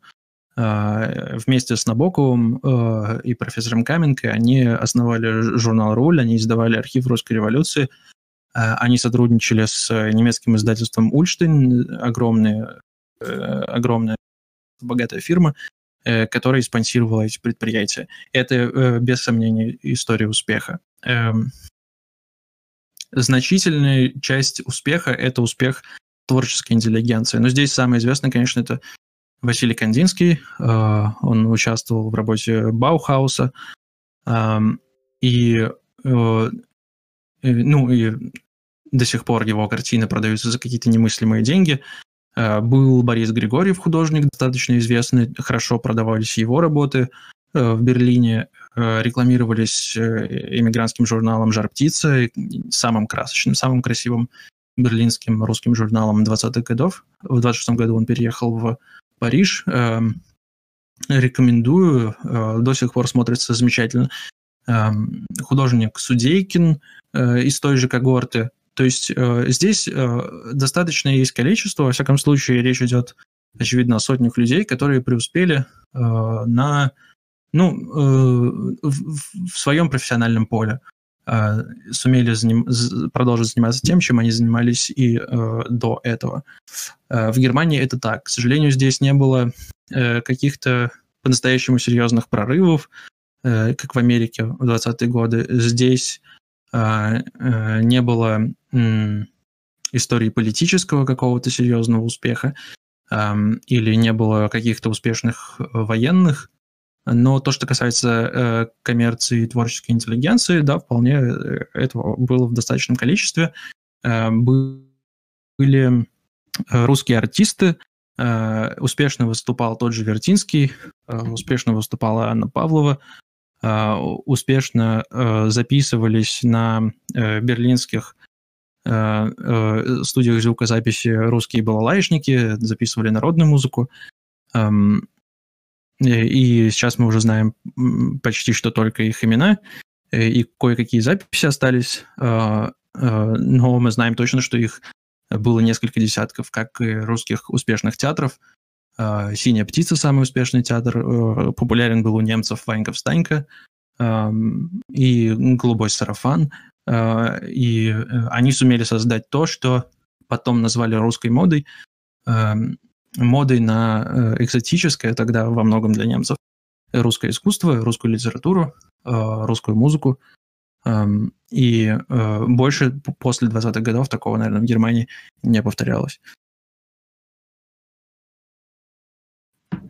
Отлично, Алло. спасибо. Спасибо. Вот. Так, э, друзья, мы уже стримим 2 э, часа 38 минут. Вот. Я предлагаю потихоньку завершаться. Как вы к этому относитесь? Мне кажется, нормально. Мне кажется, мы, от, мне кажется, мы отлично поговорили. Здесь целый лист просто. Да эм, литературы. Ну, на самом деле, ожидаемо а, от исследователя литературы, эм, от исследователя иммиграции получить целый список книг и мемуаров. Отлично, отлично. Да, Вам как Константин? Это еще короткий список, поверьте, это еще Но, но я понимаю, что он длинный на самом деле для любителей истории, для, для наших, наших слушателей. Вот. Ну, надеюсь, принесет удовольствие тем, кто вот обратится к этому. Вот. Будет здорово. Да, ну Я и большинство Спасибо, вопросов, которые Спасибо. мы обсудили в анонсе, мы, вот точнее, о которых мы заявили в анонсе, мы обсудили. Вот, даже вроде не большинство, а вообще все вопросы. Вот. А, Константин, э, большое вам спасибо, что вы к нам пришли. Вот, я надеюсь, что вам понравилось. Я надеюсь, что вы э, нас будете рекомендовать своим друзьям, коллегам. Вот. А, ребят, Климент, Ванга, Серега, вам тоже большой респект и спасибо, что э, мы с вами продолжаем вообще этим заниматься, и то, что э, вы сохраняете свой интерес, э, задаете вопросы, и на самом деле большую часть э, вопросов и материалов, которые мы обсуждаем на стримах, генерят именно ребята. Вот. А, всем, кто слушает нас сейчас, а, и, ну, возможно, вы еще не знаете почему-то, по каким-то причинам, но записи стримов мы также выкладываем в iTunes Store и в Google подкастах. Обычно они появляются спустя два или максимум три дня в записи, о чем мы отдельно пишем на своих каналах. Вот. Ребят, может, у вас еще что-то есть сказать? Ну, ну, я хотел сказать, что я позвал бы Константина бы еще раз, если он согласился бы, потому что мы совсем не обсудили тему а, русских артистов музыкальных, которые хотел предложить Константин. У него там даже была песня. Ну, пусть это будет сюрприз, а, пусть это останется на следующий раз. Да, спасибо, что пригласили. Я обязательно еще раз приду с удовольствием, мне очень понравилось. Эм, всегда рад поговорить об иммиграции. Спасибо большое. Не, я тоже доволен, то, что наконец-то мы позвали историка, потому что я вот так, так видел, что есть, наверное, довольно много людей. Я правильно а, ну вот как последний вопрос, а в каждом ли, то есть я правильно понимаю, что есть в МГУ, там, вот да, сколько в СПБГУ людей занимается сейчас иммиграцией? Э, в СПБГУ э, занимается сейчас прямо немного людей иммиграцией, но регулярно. То есть э, до меня, буквально за пару лет защищали диссертацию, до этого есть Ой, профессор Хрисанфов, который занимается э, эмиграцией, он издал монографию несколько лет назад на эту тему. То есть э, есть преподаватели, которые регулярно э, издают статьи. Uh-huh. Среди студентов периодически появляются, но на данный момент вот из аспирантов из СПБГУ я один занимаюсь иммиграцией, вроде бы. Никогда нельзя быть уверен, потому что факультет большой. Uh-huh. Э, но вроде бы я один. Э, вообще, э, мне кажется, во всех университетах сейчас, э, где есть ИСФАКи, есть люди, которые Э, во всяком случае, регулярно появляются люди, которые занимаются иммиграцией точно. То есть тема жива, она есть. Угу. Но это будет, получается, преподаватель и парочка студентов, можно так сказать, или это больше? Можно сказать, что это, несколько это преподавателей. Все зависит, это все зависит ведь конкр- конкретно от факультета, потому что если мы говорим про крупные университеты, то там, в принципе, во-первых, преподаватель обычно имеет, скажем так, несколько профилей. Тот же упомянутый Будницкий, он в первую очередь специализируется на сталинском СССР а это такой скорее побочный его интерес. Во-вторых, всегда практически есть преподаватели, которые активно работают со студентами, скажем так, на виду, и есть те, которые больше занимаются исследовательской деятельностью. И, например, мы у нас вышли, даже не подозреваем о, не, о существовании у нас на факультете некоторых преподавателей, некоторых ученых, но при этом это довольно крупные историки. Поэтому это все очень сложно оценить и везде по-разному. Да, совершенно верно, совершенно верно. Вот, но, но вот э, факт в том, что занимаются активно, и я думаю, что очень долго еще будут заниматься, и не только историки, но и филологи, то что регулярно, и я вижу в факе какие-то работы появляются на тему миграции, и даже на философском факультете, конечно, потому что там они интересуются мигрантами, философами. Ну, в общем, э, весь гуманитарный спектр э, обращает свое внимание на иммиграцию в той или иной степени. Отлично. Ну, пусть будет наша передача форточкой такой для историк, для профессиональных исследователей в YouTube. Так, ну что ж, тогда пора завершаться. Еще раз всем спасибо. Спасибо всем, кто слушал нас. Спасибо всем, кто присылает донаты, всем, кто нас поддерживает и нас подписывается. Да, насчет э, iTunes Store я отдельно скажу. Я вижу, что э, вот к моменту пятого выпуска там уже что-то стоит типа 22 оценки, насколько я знаю, в iTunes Store. Всем, э, всех благодарю, кто это делает, потому что оценки, как ни странно, в iTunes Store очень важны. Вот, с помощью них можно попасть э, в топы э, iTunes подкастов. Вот, и если вы нас слушаете сейчас, ну, скажем так, сейчас в iTunes Store, то ваша оценка будет очень важна, любой отзыв. Короче говоря, все это очень полезно. Вот, ну что ж, ребят, всем спокойной ночи, вот, до свидания, берегите себя, вот, сидите дома, никуда не выходите. Вот. Ну и в ближайшее время мы с вами еще увидимся, услышимся в грядущем шестом выпуске «Чужбины», который мы отдельно анонсируем. Все, пока-пока.